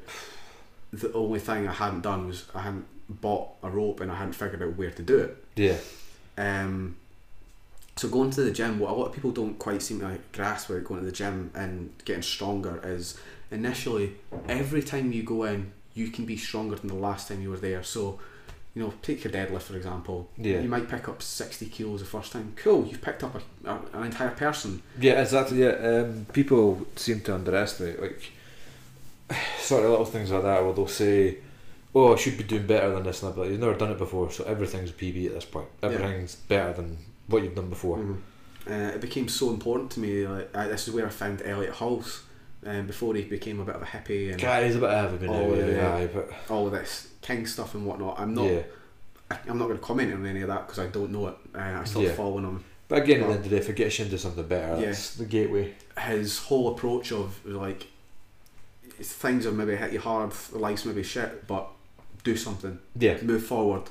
Um, really resonated with men. Like cared about health, cared about um, being stronger, yeah. and it was strongman I originally wanted to do, just didn't know where to train it.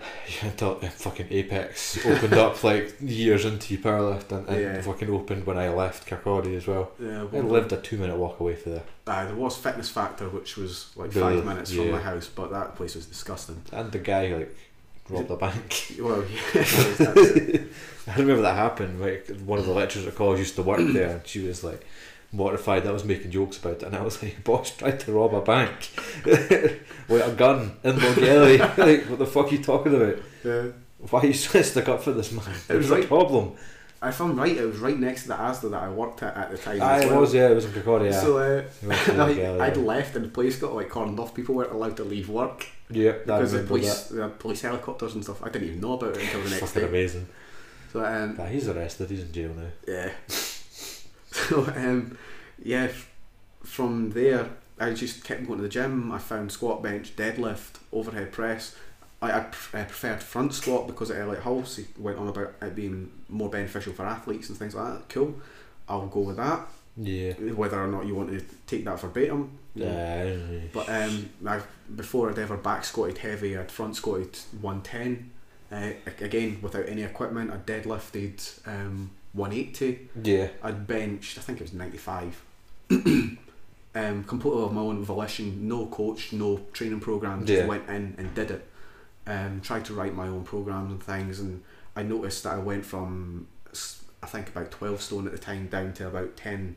And it's stone literally just from ish. picking up to activity. It's Yeah, it's insane how um, much that happens. That I works. mean, I started regulating diet, so I was really bad for like I would just eat once in bulk yeah, and a day. and- in yeah. a day, yeah. So I thought, well, it's, you've got breakfast, lunch, dinner. I'll try that. Just have meals every four or five hours. yeah. I just eat. Eat Every so something often. every, four or five hours. Cool. Yeah. So I've got breakfast, lunch, dinner. That's sorted, great. Um, and that progressed onto where it is now, which is a lot more Yeah. complicated. But uh, it's still the same principles essentially. Um, now it's every three or four hours, and it's four meals a day. Damn. But yeah, so um, saw my deadlift progress spe- uh, especially, and I, it's an addictive thing seeing that you're getting good at something or getting Yeah. better at something, especially when you're s- you know that kind of situation where like about the only reason I didn't top myself was that I um, y- yeah you could say I was too cowardly to do it and I didn't want to upset my dad. Yeah. Um, which is something that I eventually said to you years later. Yeah. I remember that. Um, so, um, in like June or July of the year after that breakup, I think it was, I was speaking to so, an, a, a co worker of my ex who went to the gym. He realised that I was close to the Scottish records, Yeah. the Scottish junior records, and suggested I enter the competition. I did. That's how I actually got into the competition. Yeah. how I got into powerlifting, it was kind of that. It was you know wanting to be stronger and it being it Just- resonating yeah. with me. It's a strange thing with people because people will always talk about lifting weights and then they want to compete, but unless you know somebody that's actually Yeah, in the scene a little bit, it's really, really difficult and top stuff to try and get into it because there's a lot of rules and there's a lot of things and there's a lot of things Yeah. you need to sign up for and all that nonsense. yeah. So um, it went. Obviously, it all escalated from there.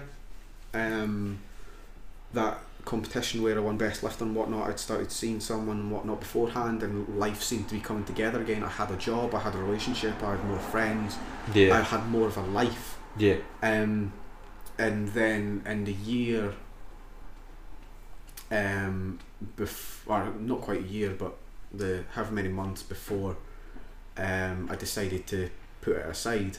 yeah, Um, things hadn't been going so great, and um, I kind of realised that like lifting, training took up so much of my uh, headspace, so much of my yeah. There's mental capacity. Like it was so such an obsession yeah, especially if you look at the diet and things like that behind it. I, I it becomes so difficult to try and actually, you know, be with as a friend as a yeah, um. So you know, nothing but love to her for putting up with me. yeah, Um, although there's other things to it, you know. Uh, at least I can say.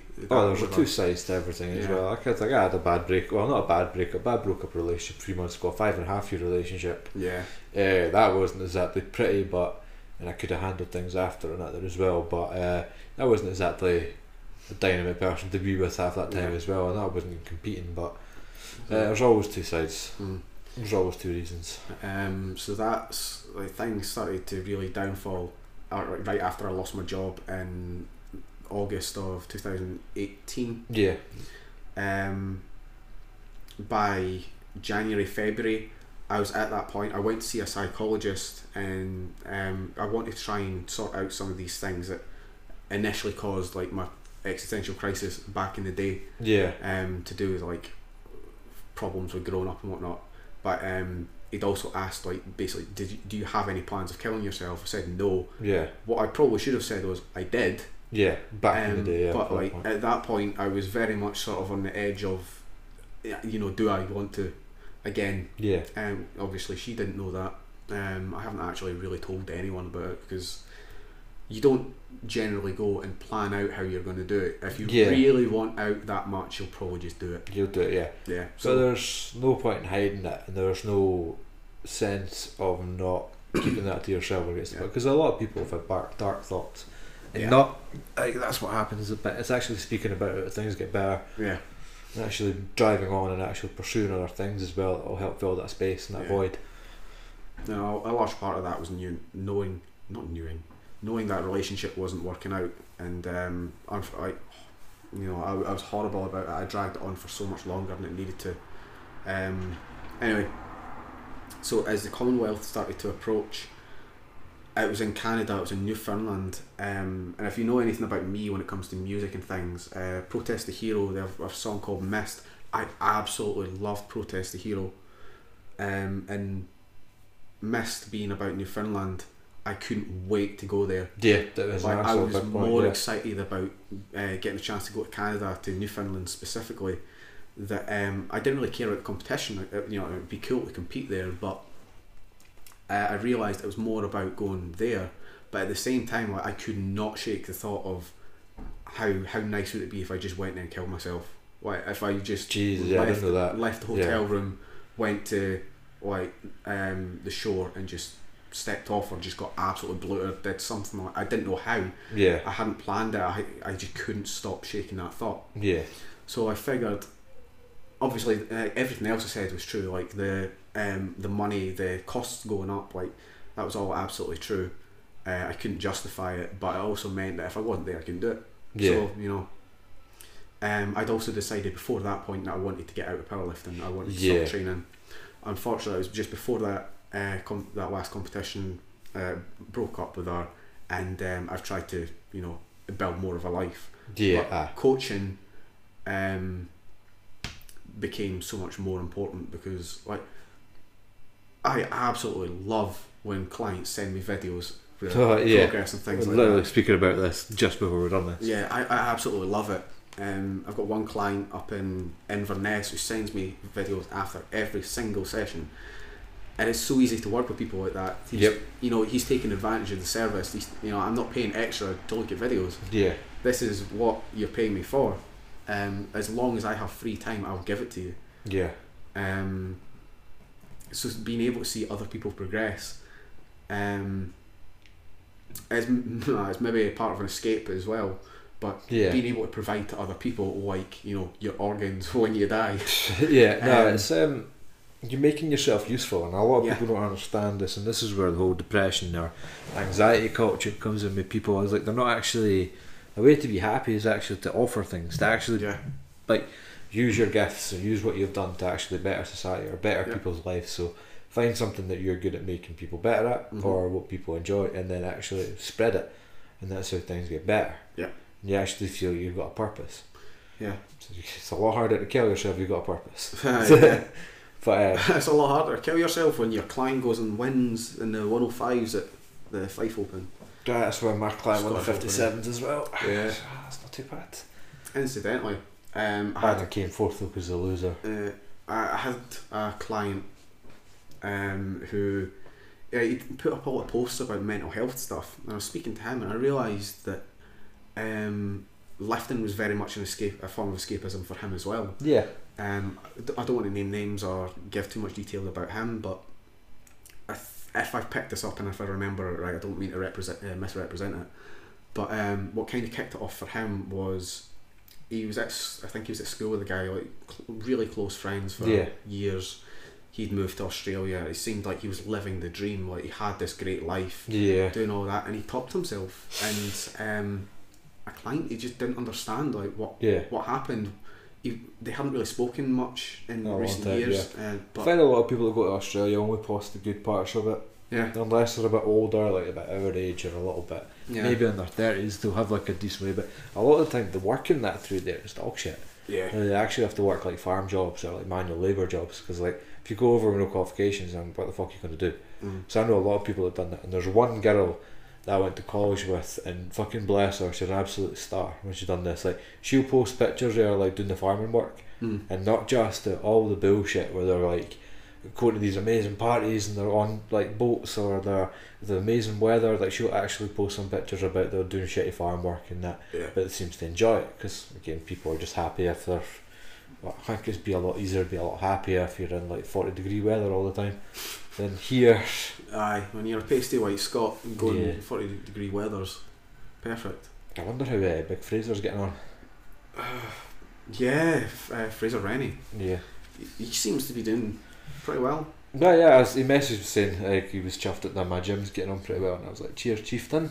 Aye, Greenmania Fitness is it's looking so much different from the last time I saw it. It's looking so much more much different, nicer. yeah.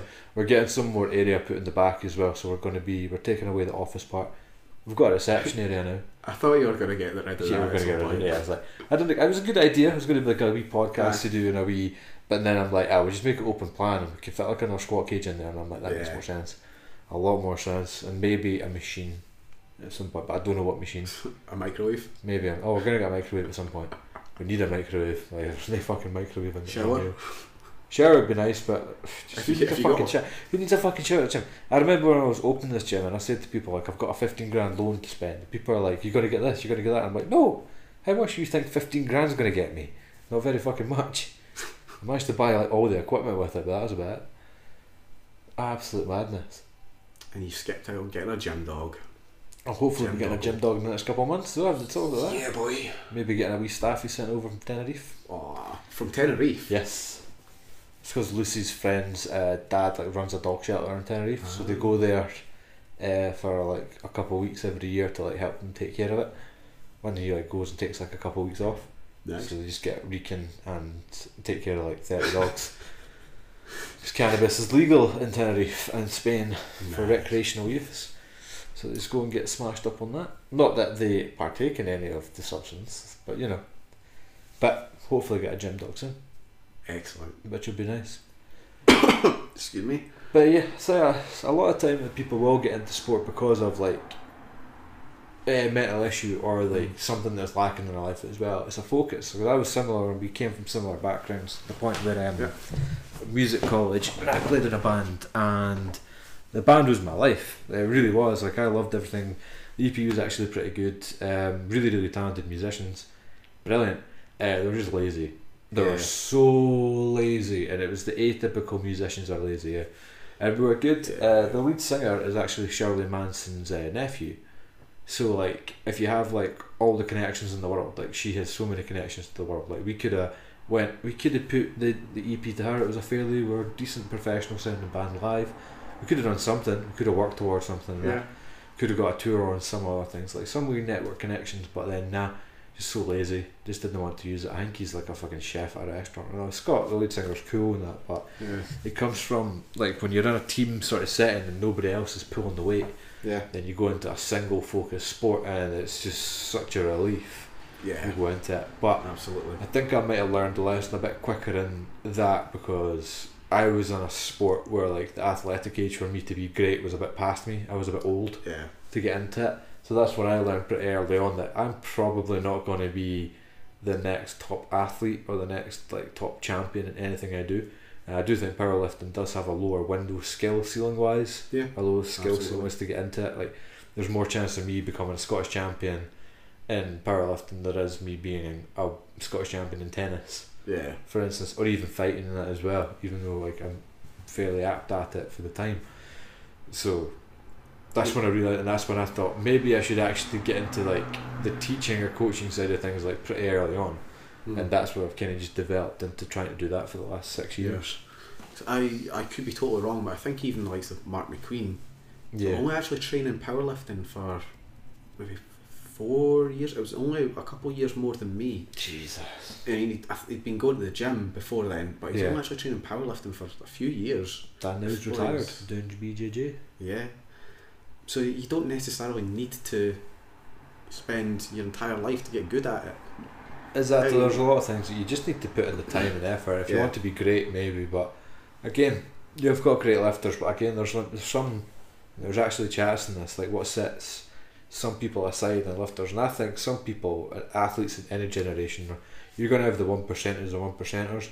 Yeah. So like, they brought up um, Alice Frances Freeman and I can't remember the girl that actually won the British juniors, but she came second. I'm pretty sure it's out to yeah. Mariella or Uh, something Marielle or something like that. yeah. But we're chatting like like they're normally putting up hundred more kilos than the people that come third, fourth, fifth. yeah. Hundred kilos in powerlifting for a total difference is massive, and even more massive considering that it's the females as well. Yeah. Because normally it's a lot more contention. But then when you have girls like Alice and Mariella putting up over 110 kilos for a bench press, uh, deadlifting over 175, 180, around squatting around that as well, absolute madness. But to me, I think these people are sort of 1% or 1%ers, and maybe Mark McQueen fits in that. Luke Richardson as well, like one fucking World's Yeah. Strongest Man competition, first one he entered, Yeah. won it. Like, it's absolute madness. Um, obviously, supremely strong in powerlifting and is being followed as one of the best powerlifters in the world, essentially Mhm. same with Mark McQueen. But I Oh, think for these people, like everything has almost went right in their life for them to be in the pinnacle of the sport, uh, yeah. and Um, the training and attitude as well. Like, you can't like you can't just be talented. You need to have the hard work, and it's really really rare that you'll find people that are talented or naturally have an adapt like can naturally adapt to these training stimuluses, and who put in the hard work as well and put in the hours. There's a lot of people that you see compete at that level that are never out the gym. People even like Steffi Cohen and stuff as well. Like I don't necessarily like I think she's pretty cool. I don't think she's one of the best lifters, but mm. like numbers wise, and if you're using the IPF points per box, she is one of the best lifters in the world. Yeah. But again, and we talk about steroid abuse and that in there as well, but which is obviously apparent. But again, there's all these circumstances that lead these people to the one percent or the one percenters, the Michael Jordans, the Tiger Woods, Anderson Silvas. Um, there's just something that sets them apart, and I think it's like a whole lifelong story, but it comes right back from genetics. Yeah. For the way even they were raised as kids, like there must be something that everything is just falling in place Mm. and they have the right attitude and work ethic. Yeah. Um, interestingly, when you're saying th- everything sort of just fell into place or everything was sort Yeah. of pushing towards that, that can um, actually happen with roadblocks. So, um, just to kind of clarify, Um, I'm pretty sure that Mark first got into powerlifting because he was pushed to go into a gym uh, to recover from an injury. So, I, if, Yeah. if I remember correctly, um, he was playing football, um, went to pivot, so it meant went to turn quickly, and just his ankle snapped. Yeah. So, uh, you don't necessarily need to come from a 100% healthy body. Exactly. Yeah. It's, it's you could find that you're just built for something Yeah. like uh, out of randomness and like out of circumstances. But as I'm saying, things can just Yeah. sort of fall into your lap. Yeah, so just the reason I, I bring that up is in case if anyone listening want would like to get into uh, you know gym based training or powerlifting or strength training anything like that, but they think oh but I, I have a knee injury or something like that like you can work it you can work with it absolutely especially if you've got a good coach or even a good personal trainer Yeah, it's absolutely. Um, it's weird when people are like have to work through niggles or that, and they don't want to. Again, it comes through to just actually bearing through and actually dealing with Yeah. things.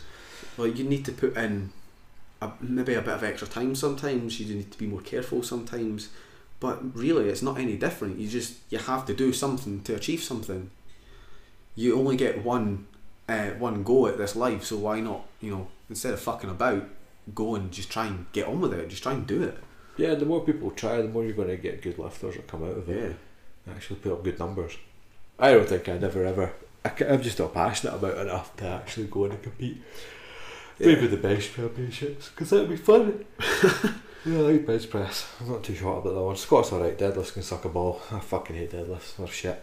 Uh, deadlifts once upon a time were good, but then I got a bit less depressed, and then they, they didn't get so good. And then I got depressed again, and then they got good. Such a emotionally driven lift. Not Can be, a fan yeah. of it, yeah. Um, and oh wow, also switching to sumo, you know. True that. So I've asked you if there's anything that annoys you in powerlifting at the minute. What would it be? Particularly the Scottish powerlifting scene. Uh, um, I don't pay too much attention, to be honest. Uh, I try to just, I've always tried to focus on myself and my lifters more recently. Good. Yeah, that's what I can. Um, one of the things that really pissed me off that I was going to speak about earlier was that there is definitely some uh, corruption to an extent within some of the refs. I know which ref it was, and he is sound as, but um, I know of a guy that broke a record after missing weight. Where he was about 800 grams over when he stepped on the scales. yeah, I know exactly what you're talking about. yeah, actually. something like 800 grams over Yeah. when he stepped on the scales. Um, went to try and lose the rest, stepped on right at the very, very end before they had to start, and was like, okay, get off, get off the scales. 83 on the dot. Um, then he went on to break a record. It's like, Don't think You've- that uh, record still stands at the minute, does it? it doesn't, let's be clear, that's, the record doesn't stand. Yeah. But, If you are listening to this, this person knows who it is, the lifter. yeah, You know, you know who it is. should also have a word with your brother. Oh God, I. we'll not get into it. We'll not get into it. nah, we can't. That's No. it's just that's nasty. We can't get into it. that Uh, would be funny. let's avoid naming and shaming. Oh God, no. But yeah, have a wee look at that. For sure. For sure. Um, yeah, that just reminds me. I remember. Uh, it's good seeing the journey from when you were coming back from seeing that massively hairy man with that woman that looked like your gran that was actually your mum. Come to us, and chatting away. Where I was performing some heinous hand cleans that were really bad. Heinous. yeah, hand that, power that's what I cleans, was I going to would say. get back to. Yeah. It was um, so the first time that I ever actually saw Chris.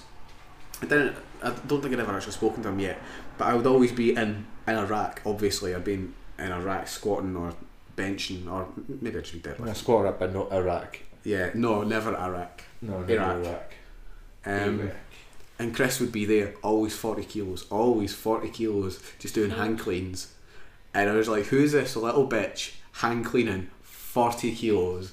I'm so much lighter than him, so much smaller than him, and I've power cleaned eighty or I whatever." think it like- was 60 kilos that I was cleaning. Not No, 40. It was forty. It was, was- it it was was- definitely tens. Nah, they didn't have training plates there. It was 20s, I'm pretty sure it was 20s. Oh, it was hand No. cleans I'm talking about. I Man. know, but like I'd normally use training plates for it. I would use 40 kilos. Maybe at the start. Often in the rack as well. Was it in the rack? Sometimes, yeah.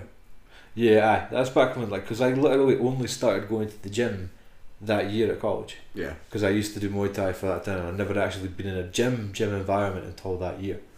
Yeah, so That's round about the time that I started at ASDA. No, actually, the first year in ASDA, no, I didn't even train at a gym by that point. I only Yeah. started training at a gym after my first year at ASDA. So yeah, that was my first experience um, of ever seeing Chris, and then I realised he was um, a casual in the gym as well. Then a wee while later, I got a job in Asda. Realised he worked there, although I'd, I wasn't a ca- I wasn't a casual at Fife until a lot like until I actually left ASDA. Yeah, I've. Had you already left? Yep, I had left because uh, I, I worked at ASDA for the entire time. I still just trained there, and I like I done work experience there That's maybe what I'm thinking of. for my college. Oh. yeah, and it was, then, it was probably the experience. And then I came out and then I left because I hated the supervisor and then that's when I started my casual position. But Fight Sports and Leisure just gonna suck my balls, I'm never going there again. Fuck every single one of you. Yeah, I don't think they're big fans of me. No, they're not Either. big fans of me either, but I know that, that it's great because I own my own gym, so they can suck my balls. I've got a podcast and a, a platform that I can speak about things. Yeah. Who knows if this podcast will do well, I don't know, but they can go fuck themselves, I don't care. yeah. I do not care. It's quite funny because um, I managed to get a job in there. It took me bloody years to actually get a job in there. Finally got the job there and I got fired ten days in because It's um, a record. because someone wasn't a fan of my social media. Yeah, that's gay as fuck. Yeah, and Aye. they didn't give me a chance to change anything, to delete anything or anything like that. It was just uh, the damage is done. We can't keep you. Like oh No, what I found Okay. with that one is if uh, that certain person that would uh, actually it was Robin Drummond. I remember I spoke about that. It's probably her that actually said to there.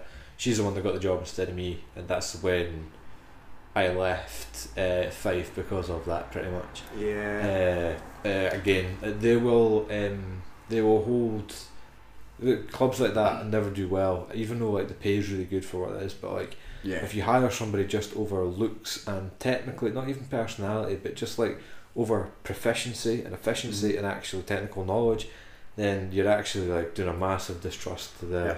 disservice to the industry and to be honest maybe she is a bit nice and she could probably get a bit more people in but yeah like you're Yeah. hiring people that can't even squat properly you Yeah. know what I mean it's mad I, I see that everywhere and it's not just this one person she's probably got a lot better to be honest I don't mind naming but um, and really nice girl when, when I've been interacted with, I've actually no ill, feel, ill feelings towards her at all uh, I've got ill feelings towards Fife Leisure Trust s- especially some of the people that work there mm, uh, and how much of a lack of knowledge they actually do have to be paid how much they get paid yeah um, again, see any of the instructors that worked there that I worked under, I might name names at some point, but like I learned nothing from them, like Yeah. literally nothing from them.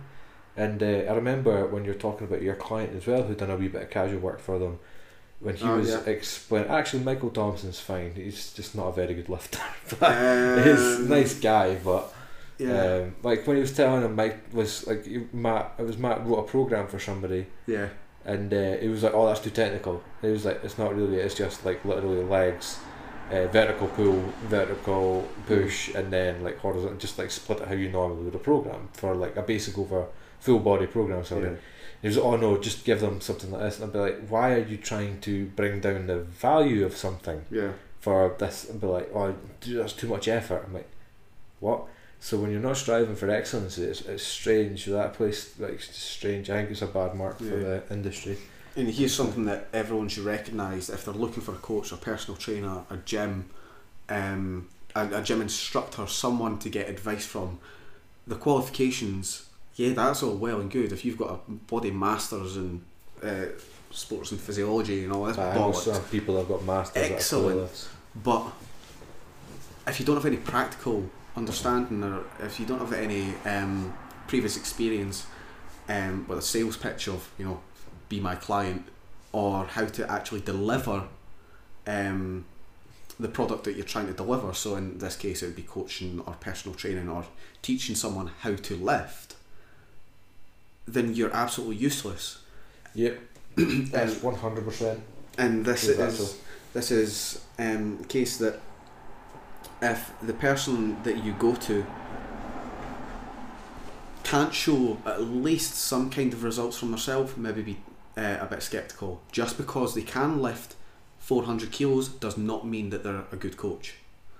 Um, Yeah, I always say a good coach should be able to train somebody to be stronger than them. yeah, Like it doesn't really necessarily matter. It's all about um, what they've actually put on for show and Yeah. what they've actually achieved with people. Because like, I see. so I've, I've asked a lot of people have asked me about getting into like PT and stuff and training, Mhm. and there might be there's one guy George, my, one of my young clients, or uh, is at the gym. He's like doing courses and stuff, and I've said to him, I'm like, you know that nobody's going to listen to you. Like, it's it's cute to see them come up because like they're at that stage with the Dunning Kruger effect and that, where um like they're trying to create things. hmm And uh, the the best one actually, this will be great because he'll be embarrassed that I put this in the podcast. He's done this a couple of times, and uh, that wasn't as bad as what I've done when I was younger because I thought I came up with sixteenth notes when I was like thirteen. I thought I invented sixteenth notes. like genuinely, I thought. like if anybody knows anything about music, listening to this podcast, you know that that's a fucking idiotic thing to come up with. But I thought I'd invented it, right? So again, like I, I have my fair share of this as well. So George comes in one day, and this is about jiu-jitsu. He's like, oh, I came up with a new submission, and I went, hold up a minute, chief. I was like, you know that Brazilian jiu-jitsu has been around for hundreds of years, right? He was like, yeah, and I'm like, right. So A, what you've come up with is either already been done, or B, it's shit, and nobody uses it. And he was like, oh, and I'm like, don't be sad. It's good that you're trying, but actually learn first before you start trying to create, and then, or actually use modalities and use things that are actually in practice to get better at things. Yeah. And then another one he came in, he's put it on Snapchat, and I hadn't seen it, and he said, oh, I just came up with the best le- uh, leg training program ever. I'm like, alright, son. Like, okay. And I went, he came in, I was like, What's happening, Leonardo? Like, what's your masterpiece? Come on, tell me. He's like, I've got this app. And I'm like, Right. And he was like, So it's like a timer. And I'm like, Cool. So what I'm going to do, what it does is like, when I'm in the squat, it counts me down from 5 to 0. So I go down from 5 to 0 at a time. I'm like, Mm hmm. Then I pause at the bottom for that time. I'm like, Mm hmm. And I stand up and I was like, oh, so a 10 point a pause squat. And he was like, what? And I was like, so just a tempo, so like a 550 pause squat. Oh. Well, And I was like, so not only have you not come up with something, but you've like just come over something that has different modalities and different ways to train a tempo squat and for different reasons to train in different patterns. And that actually there's several different modalities to work on separate things. He's Jeez. like, oh, and I was like, not only I was like, I've programmed this for everybody in here. Not like a five five zero. That's a bit of a retarded Aye. ratio there. Like Like tempo and a pause anyway, yeah. Aye, like I was tempo a pause, but I mean like you can have a tempo and a pause, like a five one three or something would make a bit more sense, or a three one three or anything like that. Oh jeez. Aye, it'd be tough, but I Tempo put it in. concentric. Got a tempo concentric, well, eccentric as well, and then tempo the concentric on the way. out. It's a bit Yeah. it's a bit of a painful one, but again, try. Well, you're always trying, trying to come all the way up. But if somebody's got, um, I've found if Aye. somebody's got a problem with leaning, if they have to come up a bit, it's, it's easier. Well, it's, it's a nice tool to get them to remind themselves. Aye, good practice for bracing as well. Oh, absolutely, yeah, it's a big one. But uh, yeah, so I always say to him, I'm just like, right. So instead of trying to create stuff, like just actually read or like get on with it. But I see like um, the way that like the budget gym stuff now as well work. Like budget gyms hold like eighty percent of the industry. Uh, come with and what they do is like I run the same model at my gym, so I just get Yeah. trainers to pay me money and run their own company because I don't have enough money to hire people, and it makes it easier. Yeah. So when you, all these people, these young personal trainers come up and they're pretty much doing free labour, um, yeah, I'm, I, no offence, I'm not going to listen to a trainer that's had a couple years experience doing like nothing. Unless maybe the only time I'd listen to somebody that was maybe ten years my uh, uh, younger, ten years my junior, I would listen to them maybe if they, would if I wanted to get to football training and Yeah. they'd played football at a great level since they were four years old Yeah. and they were like they could have been professional they were on a team but then they got injured I'd be like that person's going to know an insurmountable bit more about football skill and technicality than I will ever ever be able to achieve with any amount of training for the rest of my life Yeah. that makes sense but when Joe Blogs is like 18 years old telling fucking Terry the 40 year old labourer that needs to have more activity and eat less it's not going to fucking work is it Hmm. I wouldn't have listened to them either This is the thing that if you're looking for a trainer or anything, ask them what their qualifications are, ask them what their experience is, because they could have gone the same route for being educated that I went, which was fast track. Um, and this is probably going to make me sound a bit shit, but when I got my level two as a gym instructor, it was a couple of weekends where I was taught. That was it.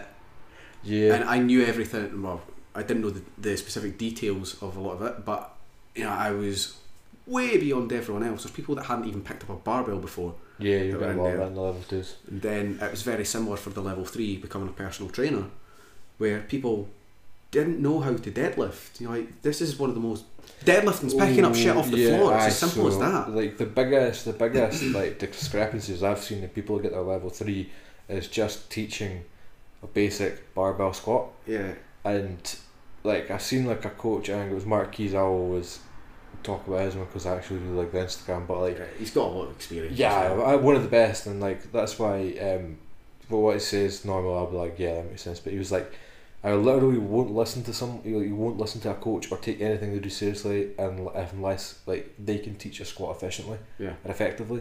And like I've seen, and I remember when I done my level three, I couldn't teach a squat anywhere near as good as I could teach a squat now. yeah, And that's and you can always get better. But looking back on how we got taught to squat, I was like, Jesus fucking Christ! Like, Mm. not just like I knew I could teach it better than what I was taught. I'd say, but literally, like you, the level that you require to be able to teach someone to safely load a barbell into your back is mad.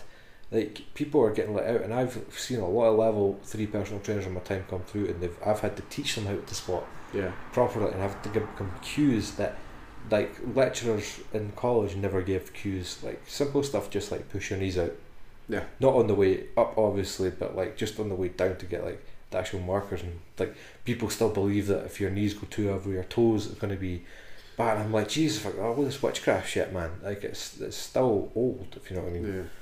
I mean, I'm talking about people coming up through fast track and whatnot. It doesn't necessarily mean it's a bad thing. So, for example, with myself, um, one of my past clients, Matt, he's studying. Um, uh, well the hnc and hnd yeah, it's Yeah. the same thing i done same course Chris did, and he was more or less telling me that what I was telling him was more valid information than what his lecturers were telling him.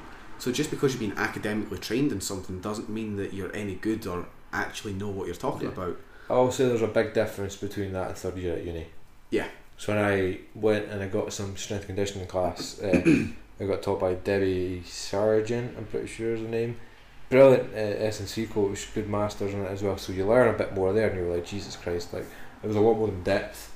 Mm. Uh, but some of the stuff with the level 3 stuff was just like ridiculous. Like my client, like, George, a friend and member of the gym, got my client as well, he's doing his level 2 and some of the stuff he's even at least he can Oh, say is yeah. like Jesus Christ like this doesn't work in a gym setting and I'm like it doesn't Yeah, um, it definitely needs an overhaul so yeah. I, I mean, I was at the point where I was almost trying to teach instructors yeah when I got my level two. Like, yeah she was so bad. yeah a lot of them are really bad the guys speak about oh name names but like I'd say Aaron like I'd say he's better than most personal trainers that I've seen come through just from him sitting chatting to me uh, he's quite close with Steve Wiley as well who's Yeah. going to be in the podcast close to yourself uh, he talks to Martin Boa quite a lot as well another good strength coach um, he talks to other PTs and he's just like, he's like a trainee quantity surveyor but he could program better for somebody coming to powerlifting or coming into just weight loss better than somebody coming through the level 3 qualification that's Yeah. never trained before because he's actually been in the gym for the last two years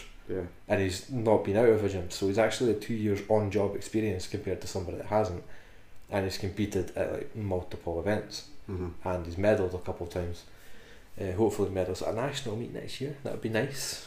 Maybe bring home a good, nice, shiny gold medal at one point. way he's progressing. But he's getting there. He's getting much, much better. Still a Yeah. couple of things need to work on, but Always is. uh, there always is. Yeah, needs to work on that retard back squat. I mean, you can't look at Lu Zhaozhen if that's how you say his full name. God, he's- and yeah. uh, just expect that he's already perfected it. Oh well, that's it. Let's just stop. It's like, we're done. uh, He's, there's he's there's the always Mona Lisa. something. The guy's insane. But Yeah, we're going to be. He's in the first. We said in the first one. I think we're aiming for the the junior bench record, maybe next or the year after. nah, he's- We've, we're definitely in range for it. I think it's like 160 or 167 or something. it's in the sixties. It's in the 60s, aye. But easy enough there. You got 145 the other day. Could get that for a comp pause, and I'm pretty sure. If we get 150, we go take down the white whale Simon Chan. I'll be fine with that. I can't believe people people actually avoid him. I mentioned this to my people actually avoid him. It's weird. Avoid the weight classes because of one person. Well, Retarded. yeah, yeah, he's a very strong lifter, but Oh, he's, very strong He's, he's lifter. not. He's not. You know. He's not uncatchable. No. Not catchable. There is one British junior that has got like a 700 plus total, and I'm like, yeah, he's uncatchable. For the minute, he's definitely uncatchable. And it's when you look at the 52s at the British women as well, you've got like Jay Nanami, and she's uncatchable. Yeah. she's got like, I think she's got 400 plus total. at 52 kilos, which is mental. She could deadlift like 200 kilos as well. Yeah, I, She's would, got I the wouldn't have been world surprised if you said it was about 300 at this point. Oh, she's an absolute tank. True, but like obviously getting signed at 52s and it was like talking about her competitive issues and I'm like, you get to British, but you're probably never going to win until you get to Masters in three years' time. Yeah, But there's a lot of people. She'll get she'll get good numbers when she's M1. A few years ago, Sonia. a few years ago. yeah. I mean, if she keeps getting in good with some people, Well, uh, uh, hopefully he's not listening to this, but it'd be quite funny. The big baked bean himself. oh, sign my passport off so I could go to South Africa. Oh, yeah, he's a, Uh, oh, yeah, we can't, we can't talk about his job. We can't talk about the job. That makes it Oh, too yeah. obvious. Yeah, co- But, uh, uh, co-signed or whatever it was. yeah, it I could be a need- postman though, so it's fine. Or work in a bank. Oh, his name's certainly isn't Pat. could be. So, but I know I am. I. Uh, yeah, some people. Well, so, Sanya always gets fucking a lot of attention anyway when it comes to that. From Always, uh, always does. Old White Men. Pretty much, actually. I was going to add an extra keyword in there. Old wee white man. Yeah, it's quite wee, eh? Yes, I. But well, that is because a lot a lot of people understand where we come from. But before we tie things up, is there anything else that you'd like to say to your adoring public? Anything you'd like to plug? Um. Ah, no. uh, maybe your coaching business? Yeah, but I just like to help people. But if you want to give me money to help you, then you can do that too.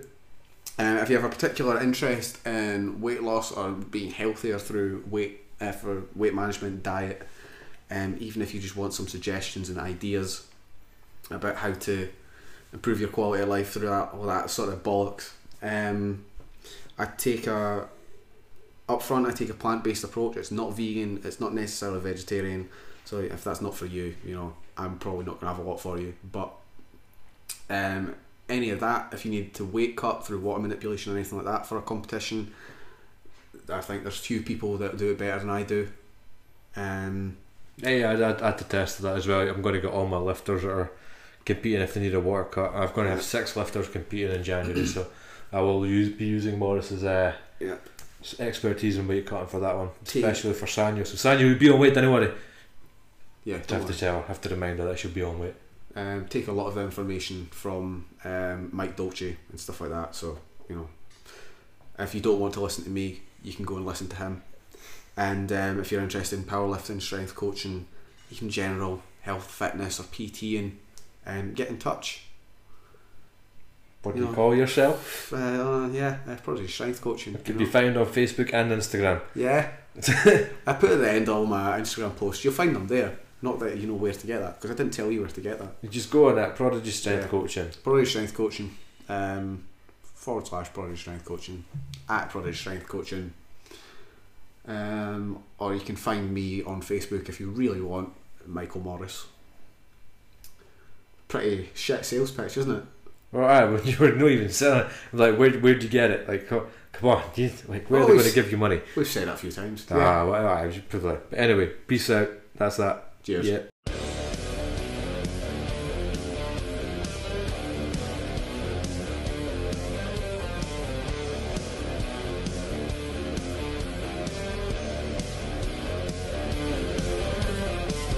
Paul, did you know that you could roll a near 60 inch OLED E television into a radiator? Well, Stephen, did you know that Hyundai actually made a games console? Really? That's actually quite cool. I'll do you one better. Did you know that Yoda in the original Star Wars series was actually meant to be played by a monkey? Wow. Um, I'm not- genuinely with a mask and holding a cane. Nah. Not even joking. Where did you find this stuff? On Mind the Gap. Mind the Gap. You never heard of it? No, what's Mind the Gap? It's the podcast that you host with me. Oh, yeah. I was wondering what we were doing with these headphones and microphones and stuff. It's like imagery for the ears. And, and tell me, Stephen, where can I find this podcast? Well, Paul, you can find Mind the Gap on Spotify, Apple Podcasts, Podbean, or wherever you listen to podcasts. Do you know what? I might just go listen to it right now. And you too could listen to it right now with me, Stephen, And me, Paul, on Mind the Gap podcast. from the After 12 Podcast Network.